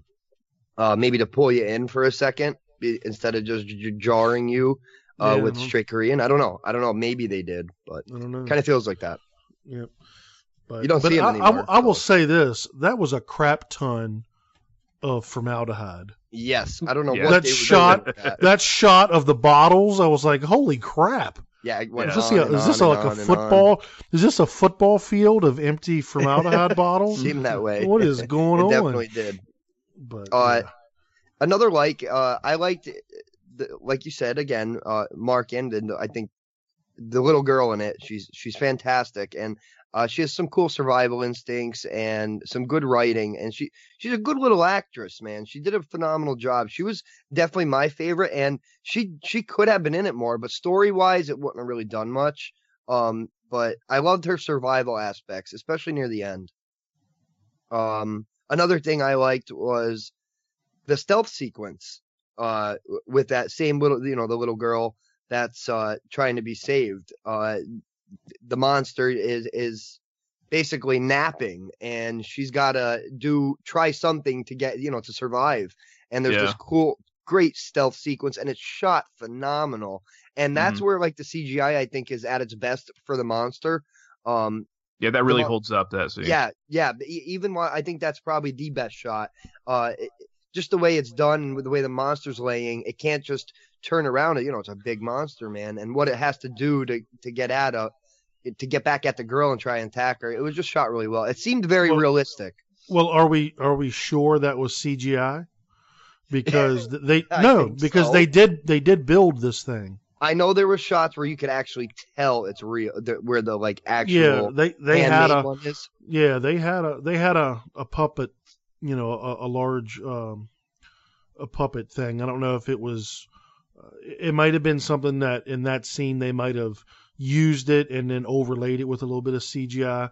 But Yeah. anytime, even anytime the monster's like running or moving, of course that's that's just a complete CGI monster. But I think there were some close-up shots and things, um, especially of the of the mouth and all that. That Yeah, right, right, right. that was all you know practical. But yeah, yeah yeah man uh i think that I, I think that a lot of the shots in that sequence were the actual um prop but once it gets up it, it clearly isn't but it's very good cgi still to this day Mhm. um vin anything else you want to mention for your likes Um, I I did like the score.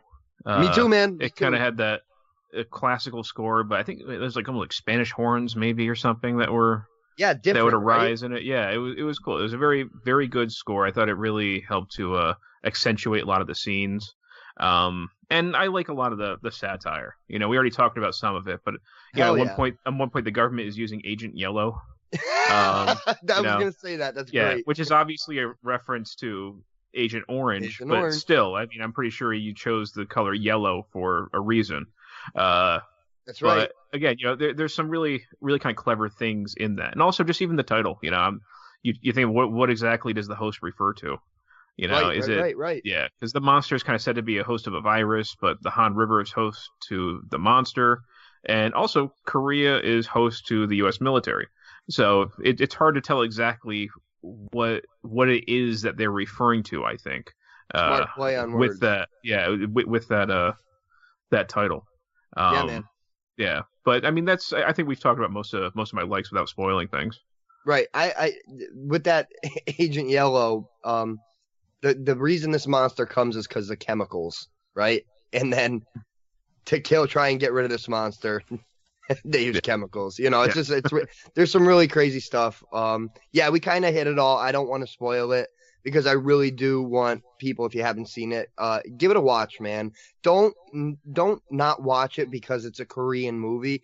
Uh, the acting will pull you in. I think. Uh, if if you take if you take what I like, uh, and you know my my tastes, uh, I would definitely recommend. So I'll leave it at that too for likes. So Mark, dislikes. Let's go. Now I'm, I'm rubbing my getting hand, I'm rubbing my hands together.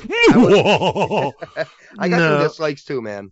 No, I mean, to to each their own. You know, not not every movie is gonna uh, gel with every person. And like I said, there might have been some, you know, high expectations coming into this, and I- I, I think that first of all, the movie starts off really well. We get the monster really quickly, which Vin already said. I agree with that. That was that was good. Um, but then it kind of lulls in the middle. I think um, the beginning and the end are are the best parts, and then Mark, it, It just definitely does. yeah, there was just a little too much going on, and a little bit too much, too many plot holes there in the middle. I'm like, what is going on? It's way Why too is he? long. Why is he getting a lobotomy? Uh, you know, lobotomy. What? Um, yeah. what, what I don't I didn't understand and maybe this is just me I didn't understand why was there a a fake virus I, I, I what Yeah. Well, you're you're actually you're touching on my two main dislikes. I mean that uh once once the film starts focusing on the individual family members, it does meander too long and it starts Way to too long. it the film temporarily loses its momentum, I think. Mm-hmm. Um Mhm. there's it seems like a lot of false starts are going on. Uh and like you said, there's a lot of points in that second half where I was also unclear about exactly what was supposed to be happening. Um, W- with the when- lobotomy, with the virus, Yeah. with even even with the we already mentioned the Agent Yellow. You know, I, I I feel like I kind of got what Ye- the Agent Yellow was supposed to be and what it was supposed to do, but then again, the way things are playing out within the film, I I, I don't think it was exactly what I thought it was supposed to be. Yeah. So I felt like there was certain elements kind of missing explanations maybe. And again, it might be things that that South Koreans would would have picked up on that we didn't. But yeah, I mean, th- those are my two main dislikes as well. Yeah, but I, I- I was, I was actually when it was first introduced that there was like a virus associated with this thing. I was like, huh, that's a little different. I kind of like that. Yeah. And then it really d- it doesn't go anywhere Yeah, that's true. at all. That's and I'm yep. like, oh, okay, that was whatever. Yeah. It's Way too unclear where it's subplots. supposed to go in the first place. Yeah. Right, right, right. And, and it, it's too bad it didn't. Um, it, Yeah. there's way too many subplots. So yeah, I totally agree. The ru- it's too long. It's too long. The runtime's too long. Talk about trimming a movie down to fix it even more. Yeah, Yeah. this is this is that one. Yeah. And then, and this is just my preference. I didn't get the comedic elements at all. I didn't think they were funny I at thought, all. wow, that, that I find that crazy because I thought that's like right up your alley type of humor. Oh Just no! knowing I mean, you, that's crazy. no, no. Yeah. I mean, I love a comedy as much as anybody, and Yeah, I sure. love, I love, I, I, I- I like a lot of horror comedies. They're not my favorites, but when I guess what I was expecting was more of a serious monster movie, and and I don't mind a a horror movie that's not necessarily a, a horror comedy, but has some comedy sprinkled in. Like for instance, like Get Out. You know, that was not a horror comedy, but there was definitely some comedy in it. Um, this more was comedy that like completely shifted tones. It's a very broad And- comedy. Yeah. Yes, Yes, and and the slapstick. tones, and it made the tone all over the place. I wasn't sure, like, and what what's going on? Am I supposed to be taking this seriously, or is this, you know, I mean, I, I was I was like getting, you know, a little emotional when when you know they're there mourning, and there's this picture of this girl, you know, and I, I kind of I was feeling oh, a love little bit of that, and then you know they're rolling on the floor Slapping each other and slap and it and it, crying out. to to me it wasn't funny at all Oh, I, I was love like, that. i was like this is stupid this is the stupidest thing i've ever seen in my life And I don't I think am this- laughing you know, at it again. yeah See, I, I like I like the absurdity. I like Me where, too. It was just so over the top. I, I, Yeah. I think that it was it was the filmmaker's way of saying like, you know, like don't forget to have fun. That's You know? yeah. yeah Okay, well, that's I- I don't- I don't wanna- like in this film that you know this is this is supposed to be a fun experience. Yes, there's horror elements. Yes, there's all these different things, but at the same time, we want you to remember just have a good time. Just kind of keep That's right. yeah. but see that that to me is more like i don't know I, it just You didn't like the it tone just change. se- it, i didn't like the tone changing it, do, it doesn't seem realistic I, I don't think a family no matter how dysfunctional i- is going to come in assuming that their 10 year old you know daughter and and granddaughter and niece is dead and they're going to have a a choke fight slap fight on the floor But, I mean, if if we It's think just about the not gonna opening happen. scene- it's not going like, to it- it- happen if we go back to the opening scene though, where they're they're dumping the formaldehyde, like you know, we get what's going on there, but it's not a very realistic scene.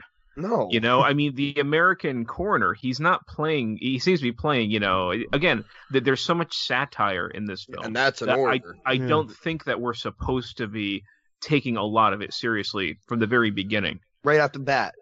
Yeah, I mean, even Yeah, like you know, we we see that the fisherman. And the third scene, we see the fisherman just out there, and like, they- you know, we can tell it's like the little baby version of whatever's going on. They're trying to catch it, you know, and they're looking at it and talking about. It. I don't know. It's I, I- I think that this movie is supposed to be, um, intentionally, it's supposed to be a lot more fun than I think. Without without that expectation of going into it, I could see. I because I Yeah. think the first time I watched it, again, the dubbing was ruining the experience for me.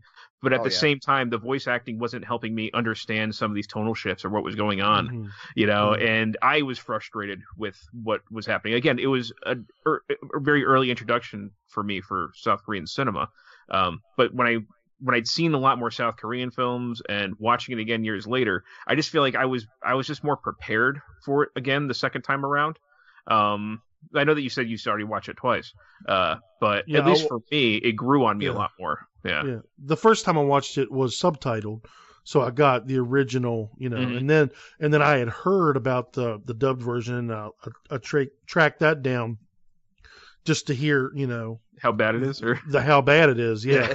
um, but just just simple things like I, I don't know. This might be funny to some people, but when the dad is talking to the the brother and the sister about treating the Yeah. other brother nicely, and he talks about about he's there and smells his farts yeah. every day. And meanwhile, and- they fall and- asleep. Yeah, and by his uh. farts, he can tell if he is lacking Dude, that's vitamins great. or what. I'm like, it's not funny. I'm laughing right now. That's Yeah, great. It's it not hilarious. Funny. The two people Mark, It's not to- la- Walshy. It's not funny at, at the at the point of the movie. The, their, their niece, their niece, granddaughter, daughter is dead. You know, there's a That's monster why. ravaging, and let's talk about fart smelling. I But just at the same didn't. time, the two people he's talking to have fallen asleep. They're they're passed out sitting up. like, Yes, they don't uh, even hear it. It's like it's just it's just to show like how how re- again this family sucks at everything that they do. yeah, it's so true. I don't know. That- love but that's hearing what, your I, I thought it was this. pretty funny though. I- That's again, one of this- the things, this man. Is all I- just this is just subjective difference. That's all. That's this all. is. man. Yeah, But yeah. Mark, I do remember uh, when we first started podcasting, you said that uh, your taste may have changed, but you're like, I don't like my, I don't like comedy thrown in for being comedy in a horror movie, and I think that just No. goes back to your personal taste. it has to be to me it has to be like smart and go with you know the tone and and like there are friday the 13th movies that have some comedy in them Sure, sure. you know that goes through but they're they're still like fun scary movies but that's the tone of the movie this to me seemed like it was supposed to be a serious movie That's what I thought. My And- first time. And and and that's not even like I didn't I didn't read any reviews of this or listen to any podcast before I all I knew was like this movie was highly touted as being a great monster movie or whatever. And I went in and like I said the the first 15 minutes I was like I'm on board. Mhm. You know what I'm saying? I'm on board. Um and then the tone shifts come and I'm just like I I I'm losing it. Um I'm And- still and- over here giggling about the fart thing. So am I. That's that's okay, perfect. well I, Mark's going, I'm That's I'm trying funny, to I'm trying to watch a monster movie, you know, and and and I Uh. just don't need jokes about farts. Uh, you know, out of the out of the the blue, the guy's having a a serious You're gonna make me conversation. laugh again. He's got to having a He's so he's having a he's about he's having a serious conversation because his one son Uh, is mistreated by his siblings and and he talks about smelling his farts anyway whatever um i know vin you said you liked the score i Yeah. hated this score really. not not that this score was I liked it bad i mean it was it was it was done well great musicians i mean it, it felt out of place it felt like there were there were uh elements of the score that were playing at the wrong time uh that's just me Again, I think it was accentuating the fact that we were supposed to be having fun. yeah, like the You know? poppy, uh, uh, Yeah. I, I- I okay think when if that was somebody's part of it, it when somebody's dying and you hear you know or something like that it doesn't make any sense to me i I, mean liked it. I, I Yeah, liked the okay. Yeah. all right Um, um uh, just Mark, now, I, i'm uh, not done that's yet Awesome. um i think that everything was a little too easily telegraphed as to you know how things are going to end up or whatever i mean Yeah, the story wise. without yeah, without I- I spoiler agree. alert i mean as soon as the the the one uh the ant couldn't take a shot with an arrow you knew that where You that knew was was gonna happen. i mean you I mean, the girl so- was gonna come back. yeah so all, all this stuff um and then and uh, this might be controversial but i didn't think the cgi was all that good i mean i know it's 2006 but um, Well, here, Mark. I'm it was it was just it was just a very obvious CGI creature to me. Well, here, this I, I this is my take on it. Um, I have CGI under my dislikes, and I have CGI under my likes. It is so, the most inconsistent CGI I have seen in a movie. Some scenes are so good at their CGI, like that scene I was talking about in the dark. Um, it's still lit, lit well in the dark. It's not good because you can't see a lot. I mean, you see the whole monster in the scene. Fantastic CGI in that part. It's the most inconsistent CGI. Other parts, it literally looks like it's a. uh, It looks like I don't know if you guys saw Spawn back in the day. Yeah. I mean, that's how bad some of the scenes are. But I the think next when it's when it's good. running around, it looks really good. I think when Yeah, it's it- swimming is when it doesn't quite. It doesn't. It doesn't uh, integrate well with the water. Because you when it was moving, right when it was s- moving, running around, they put a blur effect on that really worked. Yeah. It, No, it, it see, gave I a didn't. I, realism. di- I believe the exact opposite. I thought it looked better in the water. Okay, Oh, yeah, wow. but I thought. I Yeah, thought that. I thought that. I mean, yes, it had realistic, um, uh, realistic movements. You know, The slipping and sliding and stuff, and I, that's all well and good, and, and it was it was animated well.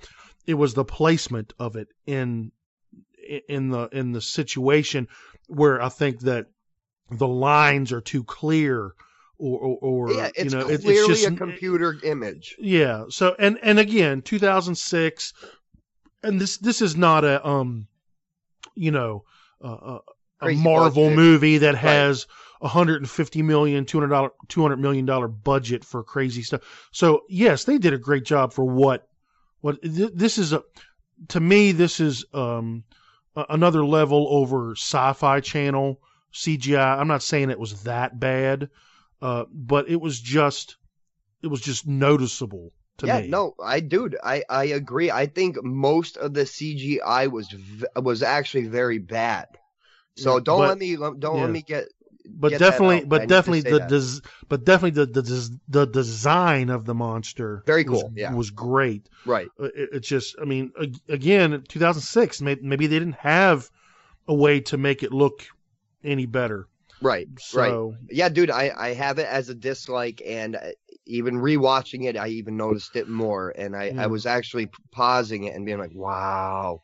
It literally looks like uh, they cut and pasted something on some of the scenes. Like, isn't this the character from House of the Dead? You know, the video game. Remember that? Oh, you're bringing out House little- of the Dead. Nice. Little little things would come and jump at you. No, I'm just kidding. It wasn't that bad. So, yeah, the old. Yeah, I hear you, dude. Uh, I agree. I agree with that. Um, uh, and my my only other dislike is is the runtime. There was so much subplots that we already went over it. A lot of it could have been cut to tighten this movie up. So I'll, I'll leave it at that. What else Yeah. we got? I mean, we, we pretty much covered all mine. Um, some of the things that you were talking about, Mark, I just, you know, I was kind of on the opposite side of the spectrum, but I do agree about the runtime. You know, the said I think the film kind of loses momentum somewhere in the middle, uh, and just a little bit of confusion as far as what's going on exactly in the story and why. Um, but it those aren't major dislikes for me. Oh, I do have to mention. I forgot to mention. I do love the ending of the movie. I do love the ending of this movie. I thought it I was like really it. cool. Yeah. I That was hated it. Yeah, I yeah, I figured that. Um, all right, what, let you guys want to get into some uh, some uh, you got any trivia, or you want to get into ratings? I've got a little Um, bit of trivia. All Yeah, right, let's too. hear it, man. Uh, Go Mark, ahead. No, Van, what do you got? What do you got? Uh, all right, let's go through some of these. Um, according to the director, his inspiration came from a local article about a deformed fish with an S-shaped spine caught in the Han River. Wow. Um, by the end of its run on November 8th, 13 million tickets have been sold, making it at the time the highest grossing South Korean film of all time. Uh, some of the filming took place in the real sewers near the Han River, uh, rather than on a set. The stars and crew were inoculated against tetanus by the medical officer. During filming, the crew had to deal with the effects of changes in weather and ambient temperature, this including uh, the sewage water freezing in cold temperatures, so it had to be broken up and melted. And during hot, windy periods, the water evaporated, and the silt turned to dust, which blew around in the breeze and into the faces of the crew. Oh wow. Um, related to again the anti-American uh, kind of uh, under undertones in the film. Um, the director, uh, in, back in 2006, he commented on it and he said, "It's a stretch to simply." To, I'm sorry, it's a stretch to simplify the host as an anti-American film, but there's certainly a metaphor and political commentary about the U.S. And I just think it's worth noting. I don't know how all this was resolved, but at the time of the interview, um, he was actually protesting a free trade agreement with the U.S. Um, that would have nearly crippled uh, the Korean film industry. Uh, Wow. South Korea had cut the number of days a year that theaters are required to show local films um, from seven uh, to 73 from 146.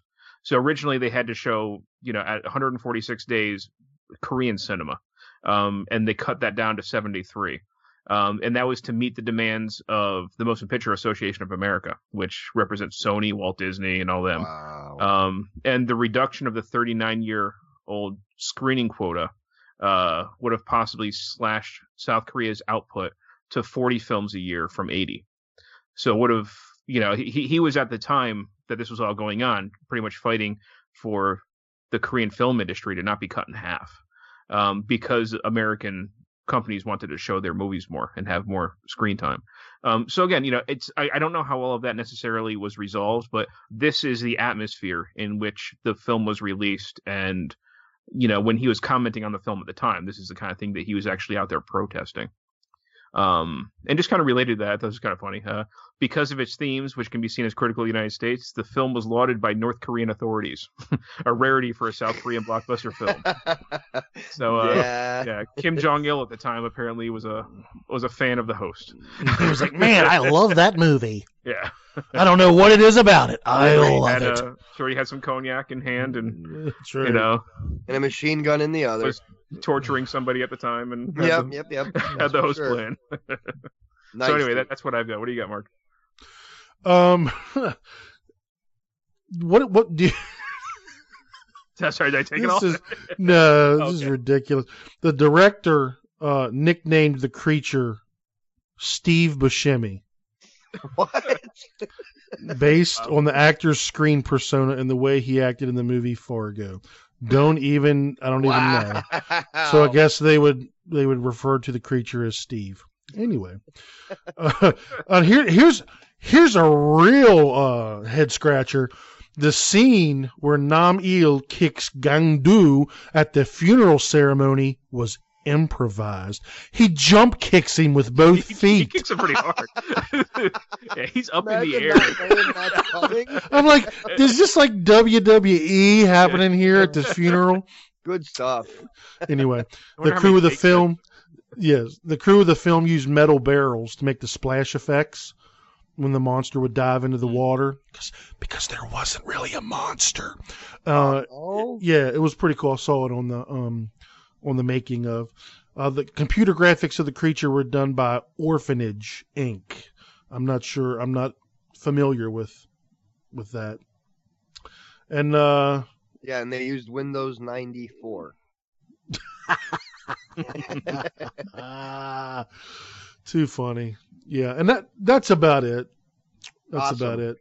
All right, So- let's let's get in the ratings then. Um, you know what? I'll hop in, and I am going to give this. You know, I, it's weird. I always write down my number, but I couldn't really put my finger on it. So I'm actually going to come in with a seven and a half for the host. Um, I think you sh- you guys got to give it at least a try, man. I'll, I'll leave it at that. I can't say it's a purchase. I can't say it's a must own. Um, rent it, see what you get. Uh, so that's it for me. Uh, Vin, what's your rating? Um, I, again, I think this is a solid monster, modern monster movie, and I love how it it, ha- it handles the the kind of political satire again in the tradition of 1954's Godzilla. Um, and you know, I enjoy sometimes that the creature can be seen as a symbol of negative American influence.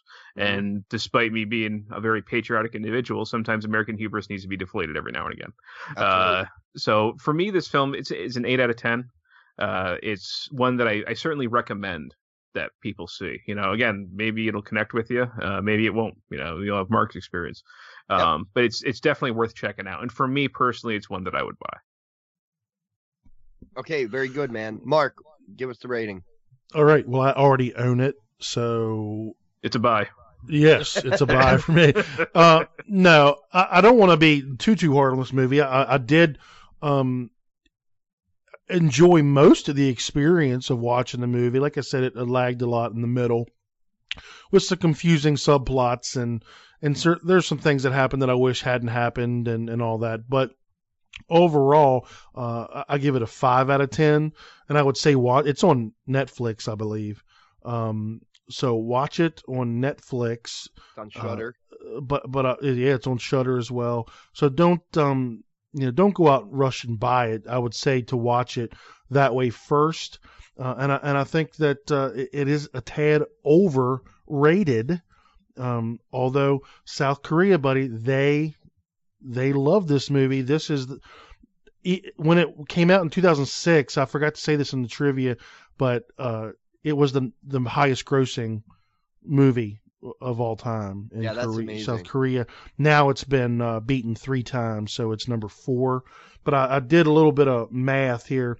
Vin, you said there were about 13 million uh, tickets sold. They don't do things like we do, where we talk about you know money. They say tickets sold. Okay. So 13 million 19 uh 740 is what was sold. I would say in 2006 the average American movie ticket was 655. Um so I'm just going to say it might be cheaper, it might be a little bit more over there, but uh, let's just say for poops and giggles, you know, 655.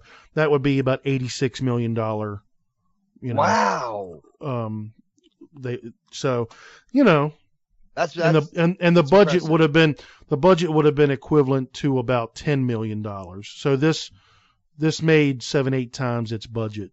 So it, it was a huge huge success. And there are um, talks of this being remade, um, you know, as uh, an American.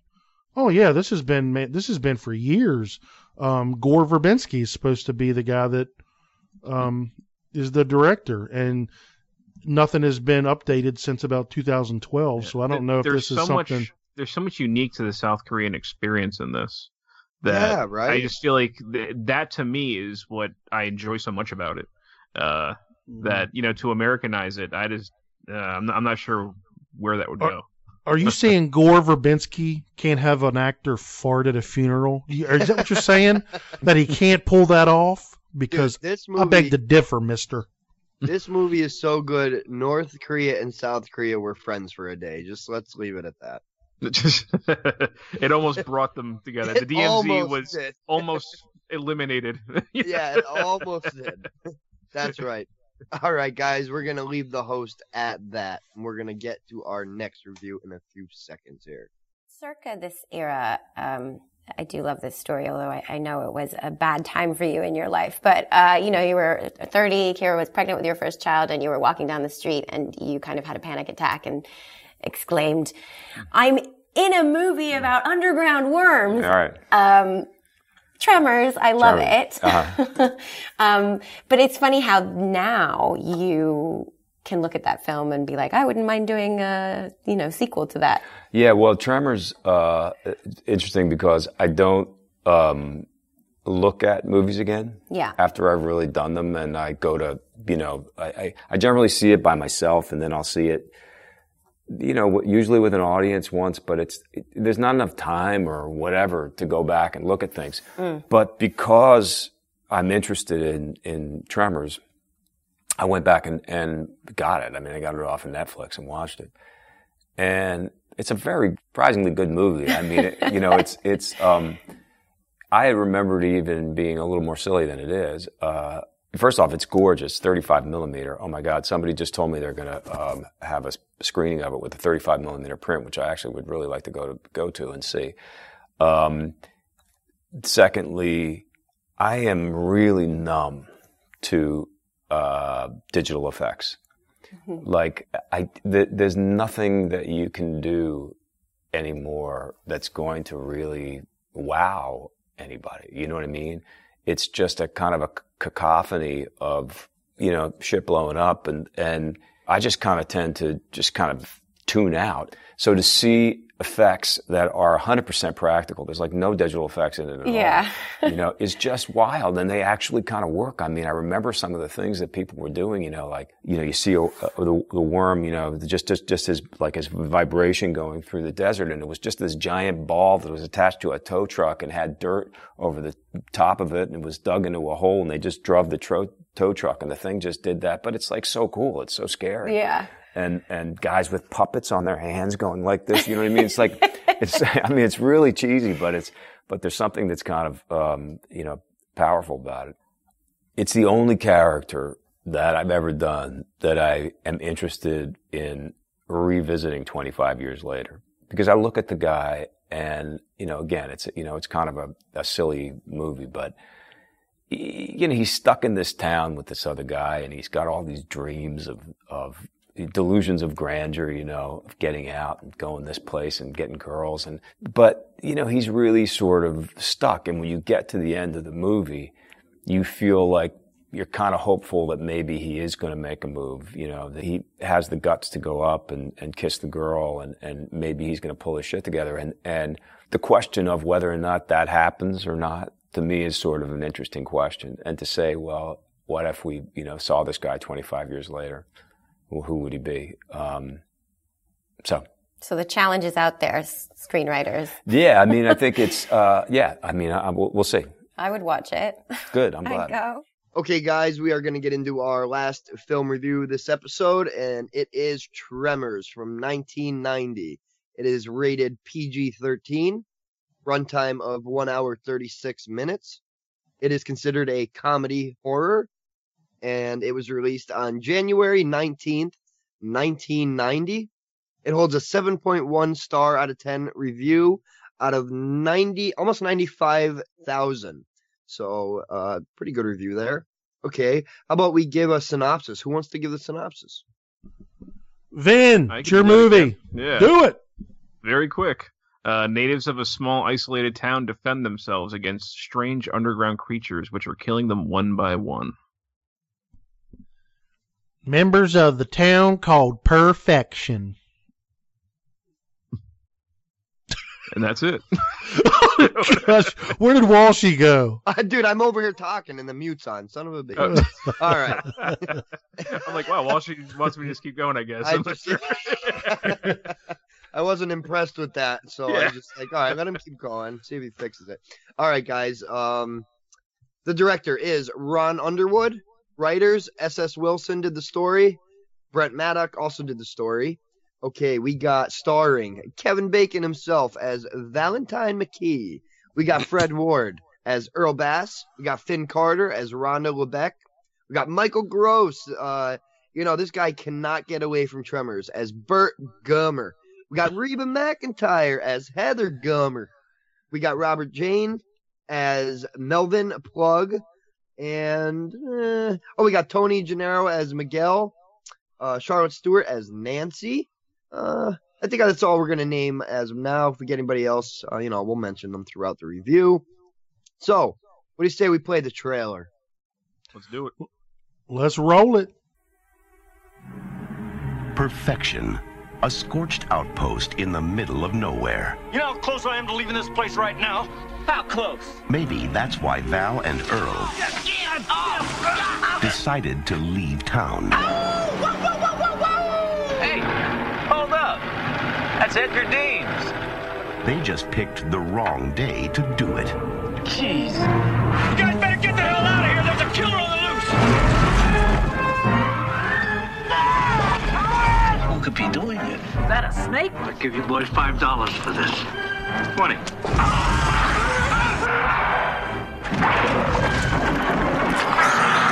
That's how they get you. They're under the ground. What the hell are those things? How could they eat a whole station wagon? But where do they come from? I vote for outer space. No way these are local boys. You see, they're headed right for us. No Richter scale can measure it. They're coming! No scientist can explain it. Bert, they're under the ground. You didn't get penetration even with the elephant gun. Run, run! And no one knows what to call it. Mega worms or suckers or or suckoids. Now, this valley is just one long smorgasbord. Now, it's up to Val and Earl to save the world. That's one big mother. Who died and made you Einstein? And they know just what to do. Flip for it. Damn. Kevin Bacon, Tremors. Okay, Vin, once again, since these are your picks, why Tremors and give us your first impressions. Um, Tremors is probably the horror film that I've seen more times than any other. Uh, it's it's it's just one of my favorite films. I, I always have a good time watching it. Uh, I watched it repeatedly back in the 90s. Um, whenever I came across it on cable, I'd have to sit down and watch it till the end. Um, and even after I got rid of cable back when my son was born, I still have to put the DVD and watch it at least once a year. Um, for me, I mean, this, I'm sure a lot of people aren't going to agree with this, but it's a near perfect film for me. Uh, and perhaps more than any other film, this is absolute comfort food. Um, I never, I never get tired of watching it. I've always got a smile on my face, and I still laugh at the jokes. Uh, so yeah, th- this is this is definitely one of my favorite films. Nice, dude. So this is the equivalent of my Stephen King's It for you. Yeah, yeah. Awesome. Okay, Mark, Tremors, first impressions. Oh boy, here. No, I'm just kidding. I'm just kidding. I'm just kidding. I swear I'm kidding. I love Tremors. Yeah, Tremors is. I, I I echo Vin, man. It's just uh it's just a fun movie, man. There's, uh, I've seen it dozens of times. It's um, not nothing nothing like sitting down and watching Tremors because it it just uh it- it's funny. This is this is what I'm talking about. Tone. This is a movie that's funny and and a monster movie at the same time and it never you know wavers it's all from the beginning it's it's it's supposed to be kind of tongue in cheek and funny and it and it rolls with it and these characters are so great man i, I love it it's like it's like going home to to see valentine and earl Yeah.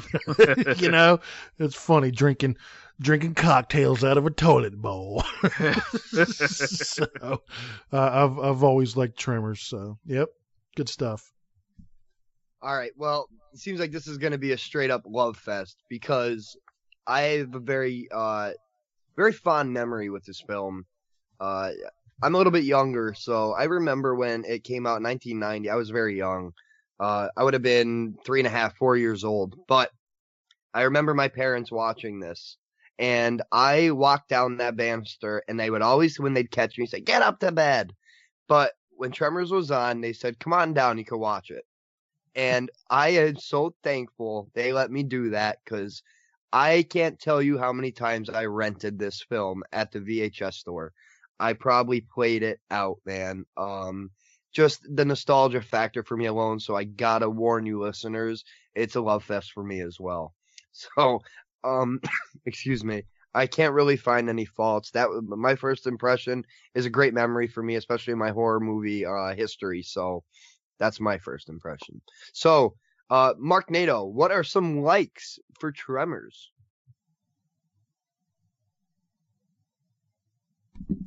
Sorry, mute was on. Uh, well, like I said before, man, this is a superb cast. Um, the characters are funny, they're endearing, they're likable, they're easy to root for. Um, with the exception of Reba McEntire, I don't, I can't stand Reba. Dude, high five, dude. I'm, I've just never been a fan of Reba McEntire. I I'm not. I'm have it as sorry. my- I'm like, she's like nails the chalkboard to me in anything she does. I'm sorry, Reba, but I can't stand you. Yeah, yeah. Come on, Bart. You know, just not not a big fan of hers. But everybody else, I mean, I, I know everyone talks about Kevin Bacon in this movie, and he's perfect in this movie. But Fred Ward as Earl Bass is just, I love him, man. They're just an awesome team. It's a They buddy are. movie, man. Yeah. Yes, and and Michael Gross, he is, you know, Yeah. I feel like just singing right now. I bet we've been together for a million Yeah, Mark. years. I used to love I Family Ties. and I was like nine years old when this movie came out, and this is probably one of the most distinct memories I have with really realizing what an actor did. Because Yes. knowing him as the dad from Family Ties, you know, this just this What, what is Michael? aging What is. Michael Keaton doing out there? You know. And then seeing him as Bert Gummer, I was just like, "Oh, this is what an actor does." You know, it was one of those things to see this total polar opposite happen. Again, I was around nine years old or so, and I knew what actors did, but it, this is one of those things that really kind of, yeah, it it, uh, it crystallized it for me. They picked the wrong damn basement to break Yeah. into. You know, I, I just, it's just they're they're like I said, everything about them. Uh, I even like. Here's a question. I couldn't find it on um on IMDb. The the the young teenage boy who Mm-hmm. played him. You know what? I don't know. Eh, I don't see it on here. I really don't know. Uh, he's he's been in other stuff too. I know Uh, he's been in other stuff. He he almost reminds me of um uh the older brother from the Wonder Years. He does look familiar. but I don't think it's him. Uh, yeah, so I'm I'm not sure who it is, but he's not credited on IMDb. I don't think. but he was good. I mean, he was he was annoying, you know, but it was funny. You know, he would he came out with that. Yeah. Oh, here it is. thing- Robert Jayne. Robert Jayne. Yeah, Melvin. That's Melvin. Okay. Yeah, Melvin. Oh, okay. Flood. Well, here we go. As Bobby Jacoby. That's why uh, Bobby Jacoby. So I don't know. he was in Pearl Harbor. Can't hardly wait. He was. That's probably where I know him from. He was in Can't hardly wait. And if you don't know what that movie is, Oh, great little uh 2000s, yeah, yeah, late 90s, early 2000s. Uh, yeah, teen Yes. movie. But anyway, Not- Tremors. Yep, yep, yep, yep. But um, yeah. So let let's let's let's just all say it at the same time. I know it's a like for all three of us. You, you guys know what it is. I, I have to. One, two, Two, three. three. The effect. Practical effects. yes. And it vends They like this. Hold up. Uh, Yeah. I no, wasn't- they I wasn't do. Quite sure what you were getting at for a second there. yeah, I mean, if anybody disses the practical effects in this, they're Yeah. ridiculous. Twenty-seven years later, man, it's Uh, Still listen, in the daylight, in broad daylight. Yep. That's what blows me away. Tom Woodruff Jr. and Alex Gillis are. I always talk about them. They're my favorite effects artists, man. From Amalgamated Dynamics Incorporated, I visited their studio. Uh, I've always supported them, man. I mean, these guys did the Alien, uh, Aliens. I'm sorry, they did the Wolf Predator. They did uh, Terminator. They they have done uh, the the Graboids. Clearly, they have done the best of the best. But it seriously still holds up. Not even holds up. It still looks great today. yeah. It's Yeah, you can't. I mean, it literally looks like a freaking real Like weird a- animal, like, like a real thing. I mean, biological it, thing yeah, would be hiding. Uh, yeah, like the way they designed it too. Uh, they said they wanted it to, you know, they wanted it to look like it was an actual thing that would, uh, you know, maybe in this little desolate town, it would Yeah. work, man, and it does. But- it does. But all Yeah, I that detail, all that detail when the mouth Oh, it's- opens, it's incredible, man. and, and oh yeah, it's it's really good. Yeah, the creature is more biologically sound than it really has to be. Exactly. You know, I mean, yeah, you can put holes in it and stuff like that. You know, it's whatever. If you if you overthink it, you're obviously going to find things. But really, for the most part, the attention that they put in, and again, there's nothing about the design that makes us sympathetic to them. You know, they're it's completely alien to us. Yes, um, they have yes, all these yes. qualities that we kind of find instinctively repulsive. You know, the snake tongues and slime and this horrible smell and these worm-like bodies. Grub um, body, yeah. You know, and again, just they're created with these. You, you think about all the different, uh, you know, it, just the, all the stops that were pulled out to create these things. You know, from full-size animatronics and miniatures and force perspective and stop motion, reverse photography, hand puppets. Dude, you know, the whole it's, it's all working there, and it's so well integrated from scene to scene. You know, just from from tell. cut to cut, they're changing things. You know, one it's a full size thing, also in the next cut it's a miniature, and they just keep on going back and forth, and it's it's like seamless when they when they switch when they switch them up.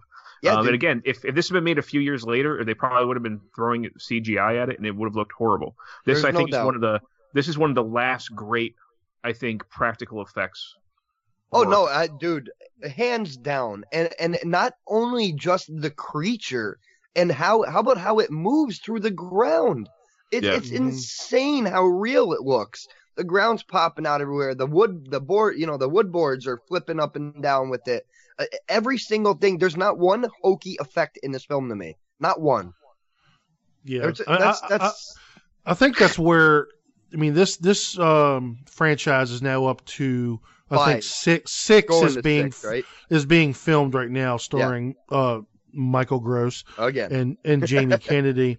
Although I've heard the rumor that Kevin Bacon might be coming back to do a Tremors TV series, uh, which that'd be be, cool. Would which be would be which would be direct to like either Netflix or Amazon or something like that. It's not going to be on regular TV.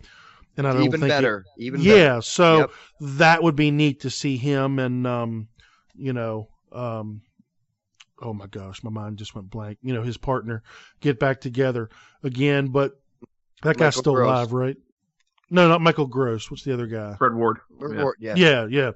I think he's still alive. But um yeah, I mean I, I just think that uh one of the things that happened with those movies is that they're they did start using some CGI. Yeah. Oh you yeah, know, dude. I've, and- and- I got and the it's- attack pack. Yeah, it's not and it's not good.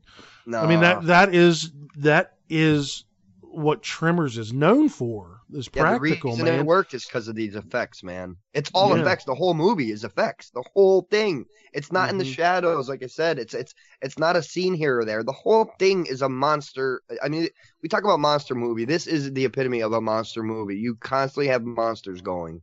Yeah. I love the orange blood. I know, and the gore. The the gra- orange yeah, the grab stuff. yeah, the graboids orange blood. That's, Fantastic. that's good man. stuff. Yeah. and I think did I mean did they remind you of like the the worms in Dune?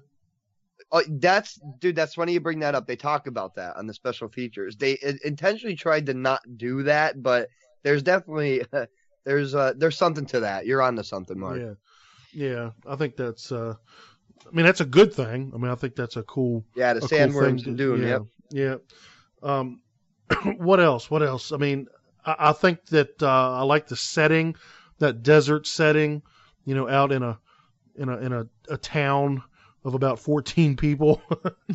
Literally. they're just kind of yeah, they're just kind of like um you know separated from from the rest of uh civilization and they, really nobody's coming to help them. I mean, they got to figure it out on their own. And I love movies where people have to band together to survive or solve a problem. Um, you know, there's lots of creative problem solving in this movie. Yeah, there is. Um, and, and like you you were saying, the setting, every shot to just to show how like alone and desolate they are. There's in the background, there's miles and miles and miles of nothing, or there's mountains miles behind, and there's nothing in sight. Yep. Love it. Yep. Love that. Vin, what about you, man? Give us some likes. Well, I mean, it, it's. I love how this is a very swift moving movie. You know, Mhm. it's it moves swiftly, but not too swiftly. You know, I think it, it goes at just the perfect pace. Yep. Um, and it, they're continually escalating the stakes in this film. You know, just when the characters think they've got it figured out, the circumstances change. You know, like in the film, like, at first you don't see the creatures, and then you see a dead snake-like thing. You know, and then you see a live snake-like thing, and then you see the real live big graboid, and then there's multiple ones, and they just kind of keep on upping the stakes every single Yeah, time. getting bigger. Yep. Yeah, and I love, you know, you, you kind of touched on this really briefly, Mark, but you know how these the graboids, which they dub them, um, they keep getting smarter, you know, and the characters keep running out of places to hide. And I love films where they have to outthink their way out, you know, Mhm. away from the enemy. You know, like I, I mentioned this in a past episode. That's one of the things I love about like the Predator, about how even why it's so perfect to have somebody like Arnold Schwarzenegger because his muscles end up being absolutely useless. Use. You know, ah, he, nice. he has to outsmart the enemy in this. You know, it becomes about human intellect versus this alien intellect. And I love they do the same thing here. The graboids keep on getting smarter, but you know, it, you have Valentine saying, you know, they ain't smarter than us. You know, it's you know, it's just it's just this great thing where they, they have to keep on outsmarting each other when you know the, the graboids are setting up traps, they're figuring out what they're doing. Um, but I love it, and they have to constantly readjust to the situation. You know, th- this is a this is a really tight, simple script that I think hits every single mark that it should. Yeah, it's got just the right amount of humor. It's got the, these awesome action set pieces. It's got jump scares, and it's got a plot that's really centered around, I think, some very likable, relatable characters. You know, the, Yeah. these characters they shine. You know, the, the it never it never stops being about them. You know, and they we, they appear to live in this town of perfection because they seem to prefer being away from people. You know, uh, they, it seems like a bunch of loners out there, and the only time they ever come together is when they happen to meet at you know Chang's market. you know, but otherwise, these seem like people who don't want to be around others for the most part. You know, none, none of them are married. Um, you know, they seem to feel more comfortable isolated, living these private lives. You know, Bert says that he chose his home for geographic isolation. You know, Nancy, she appears to be the solitary artist. You know, only Melvin, who's young and not really there by choice, he's the only one that really seems restless, and not wanting to be there. Um, but I like, I love how despite this and their differences, they really come together to help each other survive, which is something else you touched on, Mark. You know, and when they do that, sorry, I'm kind of rambling, but it, when they do that, uh, nearly every character contributes something to the survival of the group. You know, we've got Bert and Heather, you know, who they have the weapons and they kill the one when it breaks into the wrong goddamn rec room. You know, uh, nice. Chang he he provides supplies and horses. Rhonda figures out their anatomy and that there's more than one, and releasing the water as a distraction. Miguel comes up with the plan to use the lawnmower as a distraction. You know, mm. Earl thinks of going fishing with the pipe bombs. Val thinks of the stampede. So everybody along the way, n- none of them would have survived without the others. And the movie doesn't feel the need to over-explain things like where the creatures come from. It's not something the characters would know. And I just I love all those aspects about the films. It's just, it's just such a like I said a near perfect film for me that it just it hit, hits everything at, at just the right moment, you know, in just the right way for me. Now, now to be fair, the fishing with the pipe bombs didn't turn out too well. The, the first time it was okay though. Yeah, but then they get they figure out what they get doing. smart. Yeah. They get Right. smart. That's hilarious. Yeah, I, this is this is. Um, I know we talked about this with um, Frankenstein that it's a great movie to show kids. I think this is a great movie to show like kids who are getting into horror because this is not too. I mean, in my opinion, I don't think it's too um, overly graphic. No. I mean, frankly, one of my dislikes, if I had any dislikes, is I would like more gore, you know, but it doesn't really need it. Uh, but I think this is one of the movies that I'm, I'm going to be showing my my kids, uh, you know, as they they get a little older. My my um my teenager, he he could care less, but my other my other two are, are nine and six, and they're they're getting they're getting there. I got to make sure that uh, you know I watch it on on TV so that uh, some of the cuss words are cut cut out. But um, I think it's a good introduction because it it ratchets up some tension. I mean, it's not. uh, We've seen this so many times that you know we're not we're not scared, uh, but someone who's uh, a little younger, this could definitely freak them out. They might not want to go out in the yard and play after this. Yeah, well, you you said like I told my little story there why it has such a nostalgic, Mhm. you know, heartbeat to me. I, like I said, I was probably I don't know four, four and a half, maybe five, whatever. Um, but I remember sitting down and watching the whole movie and being amazed and asking my parents, you know, like where are those? They're not around my house, are they? I, I it was just so realistic. So I think your kids might have a blast with this movie. It, it definitely is that type of movie where you could show a kid. So uh, I want to get Mhm. into some of the the scenes, uh, like some of the favorite your favorite scenes, and uh, one that I have to mention is the old couple at nighttime. Mm-hmm. The doctor and his wife. Yeah. Yes. How about that sequence when the husband goes and then the, the husband gets sucked under, right? And then all of a sudden, the woman goes to her safety point, which is uh th- her her vehicle, and the snakes are hitting off the glass. Now, at this point, we haven't even seen a medium-sized graboid because it goes in progression to the snake's medium and then the large, large one. Uh, and all of a sudden the ground starts shaking and the whole truck gets sucked underground. I love that sequence, and that's Yep. one of the most amazing effects to me still to this day. Yeah. it was cool. I like I like when they find it, you know, and the radio's still playing and the and the headlights are Where still the hell's the on. goddamn golden oldie coming from? Yeah. yeah, it, it's it's it's definitely a great sequence, and it was. I like how they um I guess it's not a, a real original thing, but how they they use the the point of view um, of the camera. Yeah, you but it- know, it works as, perfect a, as, a, as a graboid. Yep. Mhm. You know uh, that that's cool. Chasing the woman into the back of the station wagon. And, Yeah, she Yep. thinks she's safe, and yeah. uh, yeah. guess what? No, no, you're not. Sucks the whole vehicle down. I, I just find that incredible. Uh, even watching it today. Um, One of- another one, one. of my favorite one of my favorite scenes, real quick, is Yeah, uh, and this is not because of what you think, but when um, Rhonda is is trapped outside and, and she gets tangled up in the uh, barbed wire. Yeah, yeah, yeah. They have they have to rip her pants off. that that but that was uh that was pretty um pretty intense, you know. I mean, there the the uh, graboid is kind of reeling her in with this this barbed wire, and uh, and I like the I like Kevin Bacon, you know, Valentine. He, he puts a pickaxe right in right in the the graboid. Yeah, You know, that's the a- grab, that's and the graboid's using one of its you know snakes to get try to get the uh, the pickaxe out. You know, it, Yeah. it was just it was just pretty. It was tense. It was it was awesome.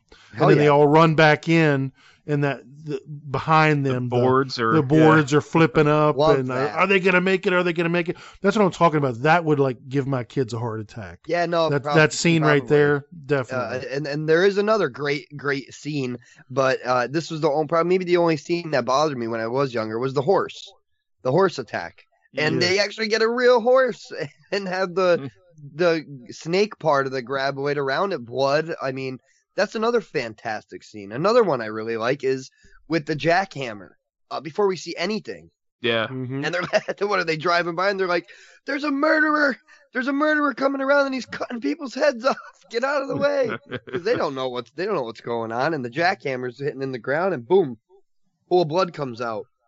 Then all of a sudden, Yeah. off screen, this guy gets dragged by by the rope, uh, by the the cord of the jackhammer. So that that Yeah, that that, set was- up a lot of tense, you know. Yeah, that was such a, a throwback to the old westerns. You know, somebody was always getting their their leg caught on a, you know, and then the horse would drag them. Uh, but I, I like when they found find the guy's helmet and got his brains in there. Oh, I know Or that was you know, nasty. That was was, it was good. It was good stuff. And I like um, what was that other one that was the oh the the scene um where they're you know they're all inside the little store there and uh, Oh, hell what's uh what who's the owner Chang. again Chang. Chang. Chang, Poor yeah. Chang. Poor Chang. Poor Yeah. Chang, Man, man. he got he that got looks good though. It looks great. It Oh, really it does, does, man. It looks- side. it Yeah. looks real. It's It it's does. I'm like It really I'm like does. get Chang out of there. But I but mean, I it was- wonder it how was a big great- that that that full. I mean- suit was or whatever, you know, I don't gigantic, man. It was gigantic. It's throwing them side to side, and it's taking up almost the whole room. Yes. yeah, I mean, we, we have was to we have to of course mention the rec room scene. That's the one. Yeah, That no doubt just- about it. Um, that's iconic. I, the wall, Re- man. rec Uh, room. Can we just I- say armory? Yeah.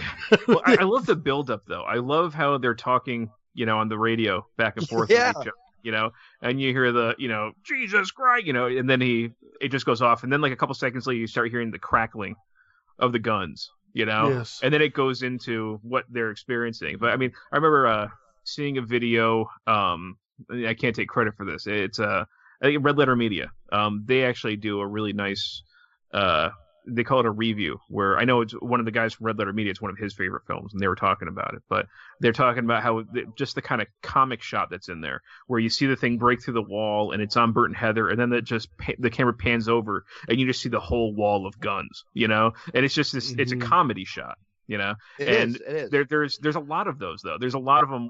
These these shots where uh, uh I remember when because I started noticing it the last time I was watching it uh when the the graboid does spit the pipe bomb back onto the rocks you know? And we see everybody and then it shows val you know val earl and rhonda and then it pans back and you see how far away they are from the rocks you know? And you just hear bert going "Are they- are you all the way out there? You know? But it's it's just the way that they do they use their zooms or zooming out you know? And you just realize just how far you know how screwed they are with certain things. Um but yeah again that that rec room scene and just you know laying into the thing and then the elephant guy. It's just it's a terrific scene it's great And then of course you've Yeah, got his is, man. Bert's exuberance. You know, we killed that mother humper. You know, which which, which, which which has one of my favorite responses is be advised there are two more repeat two more mother humpers. You know, because I know that Bacon, yep. this this was originally a, they originally gave this a rated R. You know, not for the violence but for swearing. So they did go back and dub over a lot of the originals. But I think that the dubbing that they do actually adds so much charm to the film and makes some of these, you know, makes a lot of these lines just so memorable. Oh yeah, Um, for sure, man. For you know, but I, I love that. You know, but one of my other favorite lines is so simple. It's when Chang says, "Hey Earl, here's, here's some Swiss cheese and bullets." Like it's just, you know, I just, just little things like that. You know, there's just so many. I can't believe we said no to free beer. It, it's, it, it's, it's an endlessly quotable film for me. Um, but yeah, I mean, it, and I just to skip a little bit ahead with it. I, I love the ending. there, there. Thank you. Oh, Dude. can you fly, sucker? Can you fly? You know? Oh, that is so amazing. Knowing uh, he overthrew that pipe bomb. yeah, and, yeah. a- And knowing what you know, you're it's a nail biter, man. What what's gonna happen? These things are outsmarted them at every turn, and you know Kevin Bacon keeps saying, you know, uh, they're not smarter than us. They're not, you know, they're not smarter than us. I don't know the exact quote.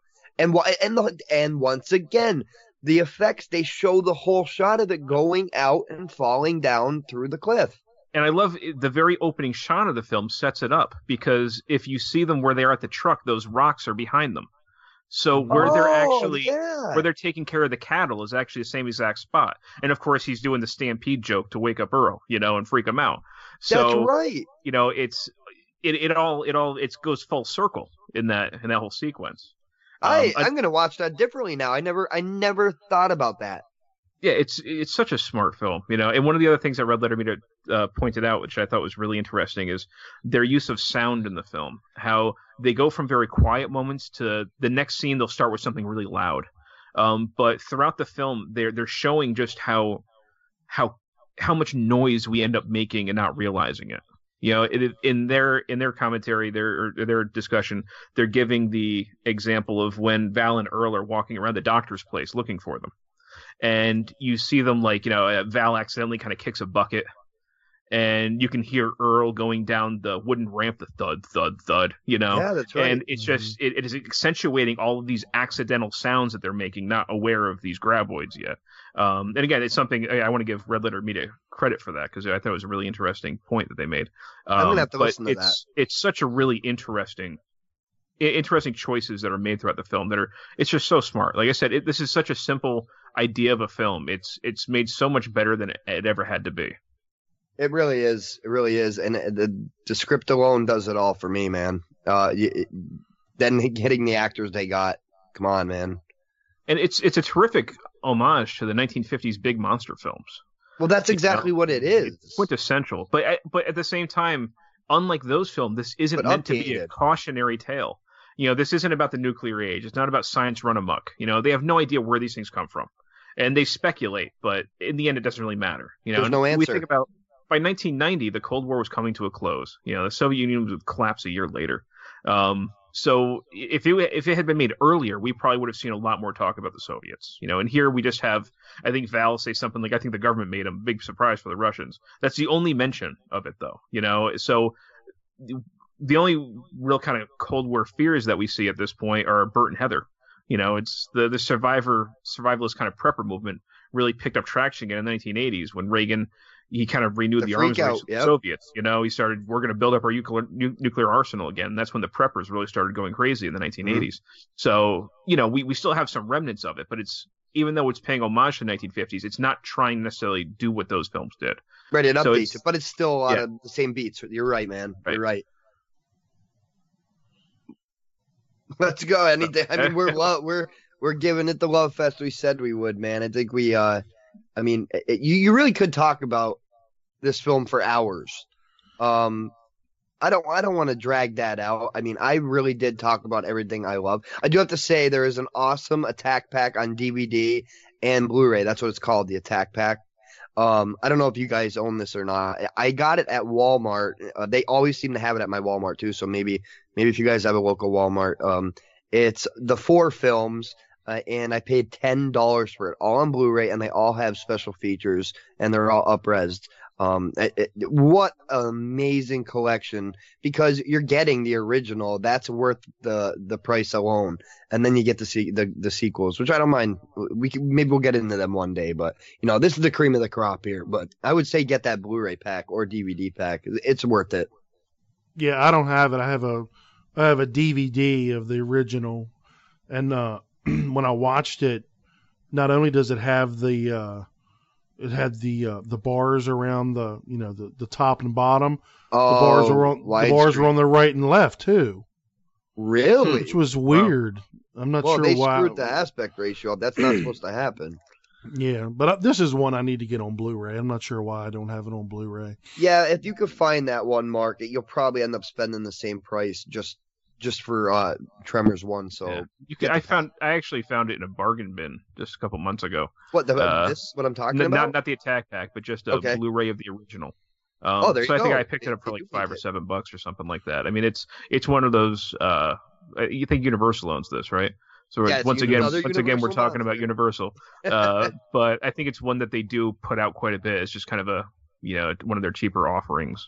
Um, Eh, I will say that you know, I saw the second one when it first came out, and I remember kind of being lukewarm to it. Uh, and I've pretty much purposely stayed away from the sequels. I think a lot of that has to do with I do love this film so much, you know, that I don't Yeah. want to necessarily know all the things that happen because I it's going to disappoint me. I feel like Yeah, you you're know? afraid to do it, and you know Yeah. it's not going to be as good. You know Right. that. I Right. mean, it- it's it's it's bound to happen. That always happens ninety nine percent of the time. But um, you know, they're they're on it just in case. But Mhm. uh, I mean, I what else could we talk about here? Any more likes, guys? Well, I'm- I like the music. Oh, You know, that's the right. music's They're pretty very good, and, and Which it's one? Which Yeah. music? The the kind of country twangy one or the yes, yes. Okay. Well, all of it, all of it. It just yeah, fits. They do the horror too. it fits with with with the movie, and and the movie has the right the right music at the right times, you know, for the tone. Mhm. But um, yeah, the, Yeah, it's very Everything- fitting. yeah, there. Everything about this movie is, is, is like like Vin said. I think is is pretty perfect. If we're if you're trying to pick things apart, you might might be able to pick things apart. But there's not many movies that you can just sit down, shut your mind off, and just have a good time. That's right, with. man. And that's and that's what this is. This is just a good time movie. You'll you'll laugh. Things will be tense. Uh, you'll you'll um, you know. So it's all it's all Yeah. all of that And I rolled think that's- up into one. Yeah, th- that's part of it. I mean, if I just kind of move into a, my dislikes a little bit, um, which aren't much, 'cause they're really Yeah, just do it. nitpicks. It- It's mostly just nitpicks here and there, especially after you see it so many times. Yeah. Um, but it's just, it's more if you think about it too hard, you know, you start thinking, how exactly does this town function? You know, where Yeah. where do these guys fill up the, you know, for gas? Yep. you know, Mhm. uh, it's just, you know, why are there metal poles conveniently next to boulders? Yeah, You know, why are the things like boulders? why are Yeah. the boulders perfectly uh, yeah, aligned in that Yeah. one scene does- so they could do their what's Yep. it called the long pole The vaulting? pole, the pole vault. yeah. I'm like, Like, We're wow, not gonna we're not gonna pole vault out of here. Well, yes, you are. you But- know, and but Rhonda you know- somehow doesn't see or hear Val and Earl running through the desert. You know, when that graboid yeah. hits the retaining wall. You know, it's just again, you know, everything else is just so well done that it's so easy to overlook it. That's right. But you know, yeah, you could find plot holes. You could find things where just leave your head scratching. Like that doesn't add up. Uh, but it, it doesn't it doesn't ruin the experience for me at all. yeah, man, that stuff like that, like the pole vaulting one to me, I was like, wow, they're perfectly placed uh, for them Yeah. to pole vault out of there. But, but, but it, it just, it's just such a fun movie. Like you said, it, it's not a bother. It's just not a bother. I would not waste ink even disliking that. Um, so for dislikes, uh, I wish, uh, I do have a serious, serious dislike though, guys, and it is, uh, was it Rhonda in it? Yeah. Yeah, Rhonda. Rhonda doesn't shave her legs. I don't know if you guys see this on the DVD. Dude, I almost threw up on the Blu-ray. And now I see why actresses hate Blu-rays. Because this chick is an ape. She dude, she's got Gosh. three inch hairs on her legs. And this guy's rubbing it. I would have walked off set. So that's my dislike. oh Boom. gosh. I don't know, I man. would I have went walked that- off set. I was like, I was like, yo, this girl. I'll be in my like, trailer. Yeah, this girl's got to shave her legs before I do any work. I mean, what are you doing to me? Uh, Well, listen to that. What are you doing? What are you doing to me? You ever heard of a you ever heard of a razor, Rhonda? little little joke. Uh, but yeah, Well, nasty anyway. You know, F- Finn Carter was just uh, an up and coming actress. She really couldn't afford any uh, good All right, good waxing. enough. Good so, enough. I'll take it. Yeah. I'm just gonna have to watch the DVD from now on. Now. There was a reason why she never became a big sex symbol. that's right. That's right. Well, maybe they. That's just that they don't have razors in their town of 14. No, no. Maybe that was a plot point. All right. Uh, dislikes, Mark. Uh, like I said, it could you could have used a little bit more gore just to ratchet it up a little bit, but it's not necessary. Um, as far as the cinematography goes, it it's pretty much a it has a very TV movie like look to it, and that that's because yeah, I think so because the director is is a he's basically all he does is TV Okay. episodes and movies, and it's not bad, but it's also not like stunning cinematography. You know what I'm saying? Like like that really could have been um, a great setting to to show some really nice landscape shots and and some No John Ford style. No, yeah, no, fetish shots or which anything like that. yeah, and, w- and that's okay. It's not it's not Right, uh, right. not that type of movie, but that's really the only dislikes I have. That I mean, All nothing else. And and like I said, Reba. Reba, I'm right there with you, dude. Oh Reba- yeah, and and Reba's song at the end. Yeah, you can Mm, tell. yeah, I knew it was coming at some point. I thought she was going to start belting out in the film. Um, but no, Oh, she didn't. Yeah. Now, okay, well, let's get into our ratings then. Um, Well, we got some trivia. Trivia. Oh, I'm sorry. Yeah, of course. We- Trivia, you can't you can't skip trivia for Dude, Tremors. My bad. Let's go trivia. All right, Michael Gross began filming this the day after shooting the last episode of Family Ties. Really? Yeah, he said goodbye. I need to work. Alec, I'm out of uh, work. to Alec. Alex P. Keaton, and uh, you know, and um, Valentine's belt buckle was the sh- in the shape of a heart. Did you notice that? Because he's Valentine. Get it? No, I didn't notice that. Now there's something I learned. Vin, what do you got? Um, I, the, the director originally made educational videos. Uh, the original idea for the writer, uh, he, I guess he was, he was still like a Navy base or something, editing films in the early 80s, and he was on a boulder, and he just started thinking, what if something was keeping me on here? Um, and that was kind of the the seed planted for this film, and it was originally called Land Sharks, um, and they eventually, thankfully, got rid of that idea. Um, the entire t- town was custom built. Uh, Chang's store was designed to collapse and quickly reassemble itself for multiple takes. So um, cool. Reba McEntire, who you guys obviously don't like, uh, she was she was pushed by Universal, uh, but she read for the role, and they actually ended up really liking her. Um, the film was a box office disappointment, but it became a runaway hit on home video. Yep. Um, in the original opening sequence, which is something interesting, uh, just to kind of talk about, we see uh, it- what was cut, but we see Fred um, arriving at his farm, and he gives Edgar Deems a bag of vegetables. Um, and Edgar Deems is passing through with his donkey. Um, we see Edgar return to his home. Um, he puts his donkey in the barn, uh, closes it, and he's about to go into his trailer when the barn, start, barn starts shaking. So he goes back to the barn and finds his donkey mutilated.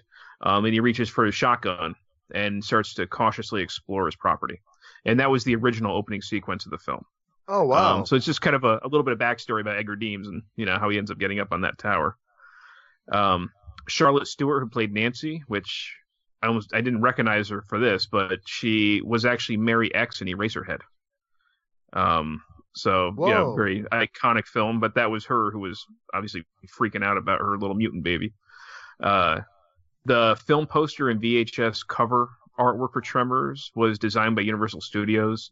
The artwork was originally going to feature an actual graboid, but Stampede Entertainment believed Tremors will be better if audiences did not see the creature until it was revealed to the characters in the film.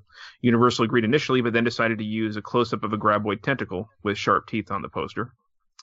Uh, at the time of filming, uh, this I thought was really interesting. Kevin Bacon felt that Tremors was a step down in his career. Um, Dude, there is a guy. story which I well, I mean, again, this is '90s and the way that people saw horror, and I guess with him, you know, he'd had a couple box office disappointments, and now he's making a movie that they're like they're like you know throwing hand puppets in his face, and you know when we see when we see the things moving underground, it looks awesome on screen, but when he's on set, he sees just a ball underneath the dirt that's being pulled by a truck. So it was hard for him to really see beyond whatever silliness there was. And there's this kind of anecdotal story. I don't know all the details, but I guess it's basically something like he was like 30 at the time and he was walking down a street and his wife was pregnant and he's having he started having an anxiety attack. And he started screaming in the street something like i'm in a movie about underground worms. So he considered it kind of like a real low point in his career at the time. Wow. so because all looked way too silly for him. However um, as people started coming up to him talking about how much they loved the movie you know he ended up going back and revisiting it years later. And he was genuinely impressed by just how well it held up and he has a way much more positive outlook now and you know in fact you know when they're talking about him going back to it he's he stated that valentine is the only character that he's played that he'd be interested to see where that character is 25 years later you know or more Oh, than he 25 said years later that? yeah Oh, so that's he's cool. he's really kind of done a total 180 on this film and he's he sees it as a really affectionate thing now that before he, he just couldn't see that um and I cool have story. just an interesting kind of piece of trivia that's loosely related to the film that i just i want to just kind of bring attention to it. Um even though it is a little bit of it's a little bit of a downer. Um but victor wong you know he he played chang. Um you know we know him from like big trouble in little china. You know we know him from so many iconic films. And of course he's he's great in this film. Um I I I thought it was interesting reading about actually how he ended up passing away. Um, on the morning morning of September 11th, 2001, Wong had turned on the television to watch the news when he learned of the terrorist attacks on New York City and Washington D.C. He and his wife Rose spent all day watching the news and trying to discern the fate of Wong's sons, who lived in New York, and as they ultimately learned, were unharmed. Uh, Rose finally went to bed in the evening, but Wong stayed up and continued to follow the news. The resulting exhaustion and the two strokes he had suffered years earlier took their toll, and Wong died of a heart attack at some point during the morning of September 12th. My birthday. So, really, yeah, so yeah, it's that was a that's that's sad, Yeah. man. That's really Yeah. sad.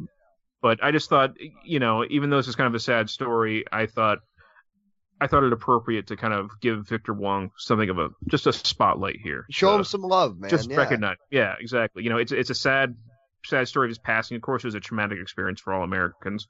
Um, but you know, we lost another great thing that day. Uh, but still, I just wanted to give him his due and just kind of recognize him here. Yeah, for sure, man. And so that's what I've got for for trivia. I got a couple. I got a couple more things, just real quick. Um, Lighten the mood. The yeah, because uh, I feel like I got to wipe away the tears now. Uh, Bert's 1989 GMC Jimmy was Michael Gross's real life vehicle.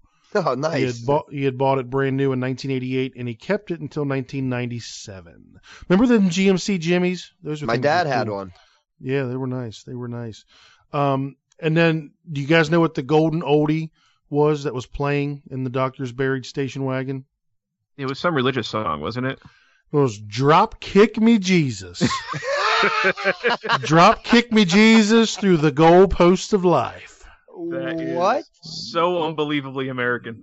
Dude, I gotta play that song. You gotta Yeah, end man. this show with that song. Drop your kick me outro. Jesus. you gotta, you gotta knock it out with I that. will. We will do it. Um, and then uh, I just did the uh, the success of it box office wise.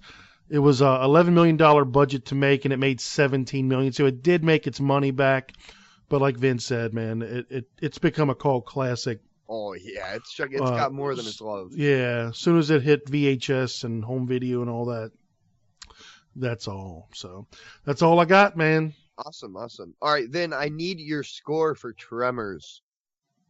Oh man, see this is this is one of the ones that's difficult for me. You know, uh, dude, go I remember, heart. I remember with with you, Walsh, when you're talking about like it. You know, Yep. you have this this real kind of personal Yep. connection to it, and then there's the objective Yeah, absolutely. you know. Um, so this one, you know, Tremors again for me, it's a kind of a perfect blend of humor, action, practical effects. Got the likable characters, relentless pacing, great performances. You know, watch it anytime it's on screen. Um, and I think for people who gen- who want a genuinely fun monster movie that's smart but simple, this is a must see. This is the go to every single time. Um, and again, the rating, man, it's I'm even having a hard time saying it. Uh, but I, I kept bouncing back and forth kind of between a nine, nine point five, um, and a lot of that is a personal personal rating. But again, there's it's so hard to find fault with this film, even though I know it's not. You know, this isn't The Exorcist. This isn't the thing. You know, it's it's it's not it's other about. films, right? It, it's I think that you know I- I think there's a uh, an uh almost an instinct or you know there there's this impulse I should say um to knock it down because it's kind of just such a simple story. That's not trying to be something bigger. Um but I'm going to kind of go with the higher number the the 9.5 at this point. It's kind of just a last minute decision here.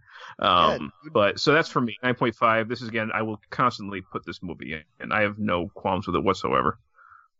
Yeah, dude, great, great score. Um, and I think that's very fair because we do do critically reviews, but we all have movies that mean so much to us that nobody will ever understand, and you have to give it the score that your heart gives it, and you just did that, man. So that that's what I do when I get a movie that is really close to me. So, uh, how how could you hate on something that means so much to you?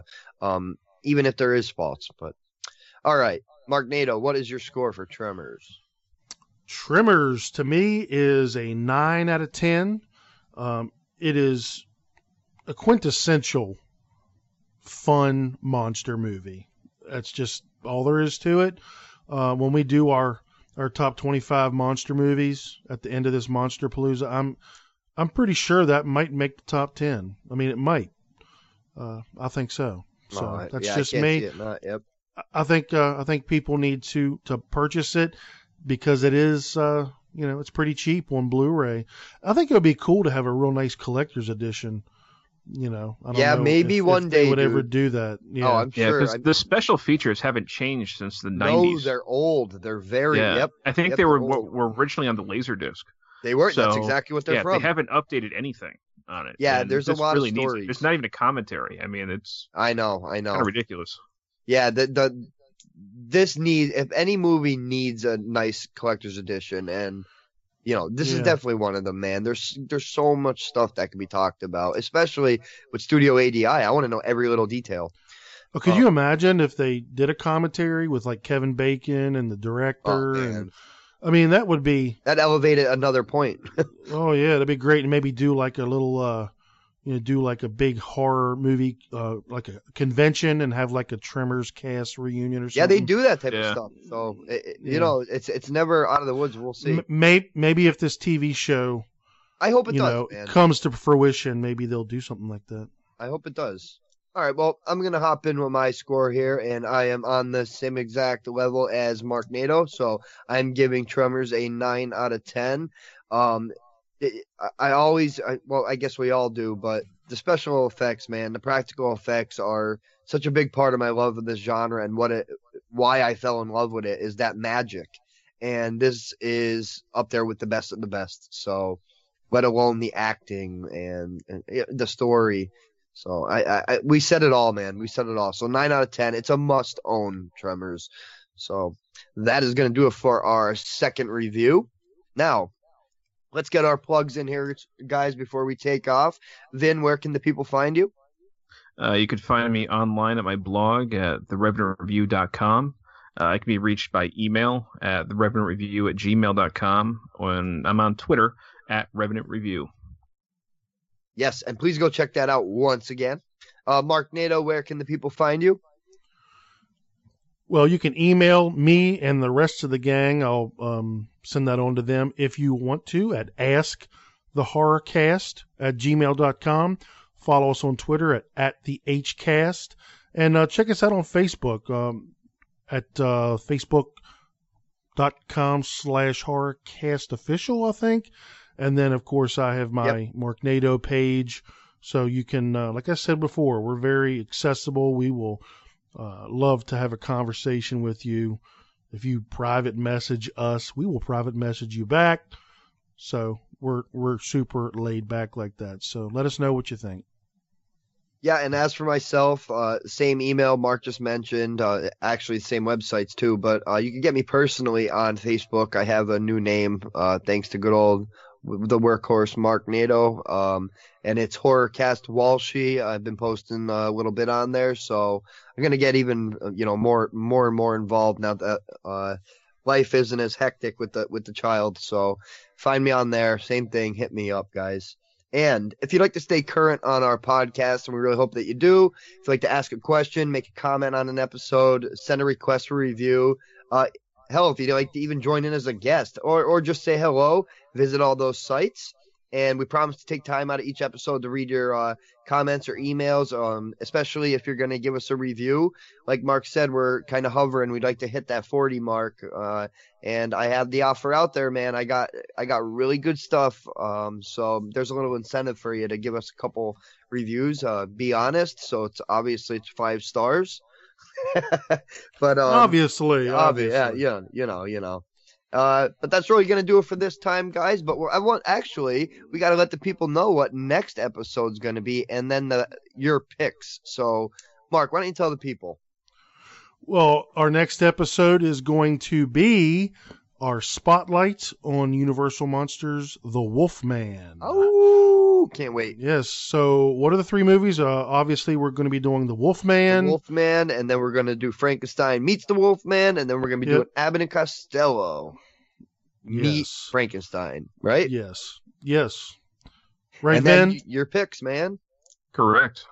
Correct. Yes. Cor- correctamundo. And we especially, I think, we picked the last one because we saw it as a really nice kind of bookend to the It's uh, the the perfect. Wolfman series, right? It is, A- and kind of uh, the previous ones as well. So it all works Yeah. out. Mm-hmm. Yeah, we've had we've had some um, some feedback on Facebook and and and Twitter about this series and about our um, coverage of the Universal monsters and everything, and people have been enjoying it. And a lot of people have been asking, when's the Wolfman coming up? So a lot of people, a lot of people are, uh, you know, excited about that, and that I think that means that we will be recording that on April fourth. Yes. So it'll be out the following week. So somewhere somewhere around April 11th is when you should be expecting that to drop. So and then after that we will be doing my picks. And I did change. Were, were you around when I changed it? Vin, uh, no, I was there. I was talking to you. Vin is the one. Vin Vin is the one who was out. Well, we decided to take the Blob, which was my original pick for older monster movie, and we're going to be doing an incredible series this summer called Horror Cast Drive-In, where we're going to talk about a lot of 1950s drive-in uh, horror sci-fi type movies. We're going to move the Blob to the summer, and then we are going to be talking about drum roll please I forget. the gate ass. The Gate. That's right. I'm just kidding with you. The Gate, which which just uh, had a, a, a new special edition come out. So The Gate from 1987, I believe, right? That's right. That is Correct. correct. Yeah. I've And then- itching to revisit that, so that'll be Oh, great. there you nice, go. dude. Yes. So The Gate, and then uh, the newer movie will be. It's very fitting. The Monster. Yes, sir. So we will be talking about those two movies. Uh, that's the next episode. So sometime in April. So there you go. That's Yeah, what so we got. Now the listener, you know, get out there, watch these movies. You could follow along with our reviews, see if you, you know, if you're on the same page or not. You gave me a drum roll when I was like, I don't remember. Yeah, that was awesome, dude. Oh, God. And it I'm I don't know. All right. Uh, yeah. Okay, guys, let's get out of here. So, until next episode, thank you for listening to the Horror Cast. We're just all killer, no filler. And always, stay scared.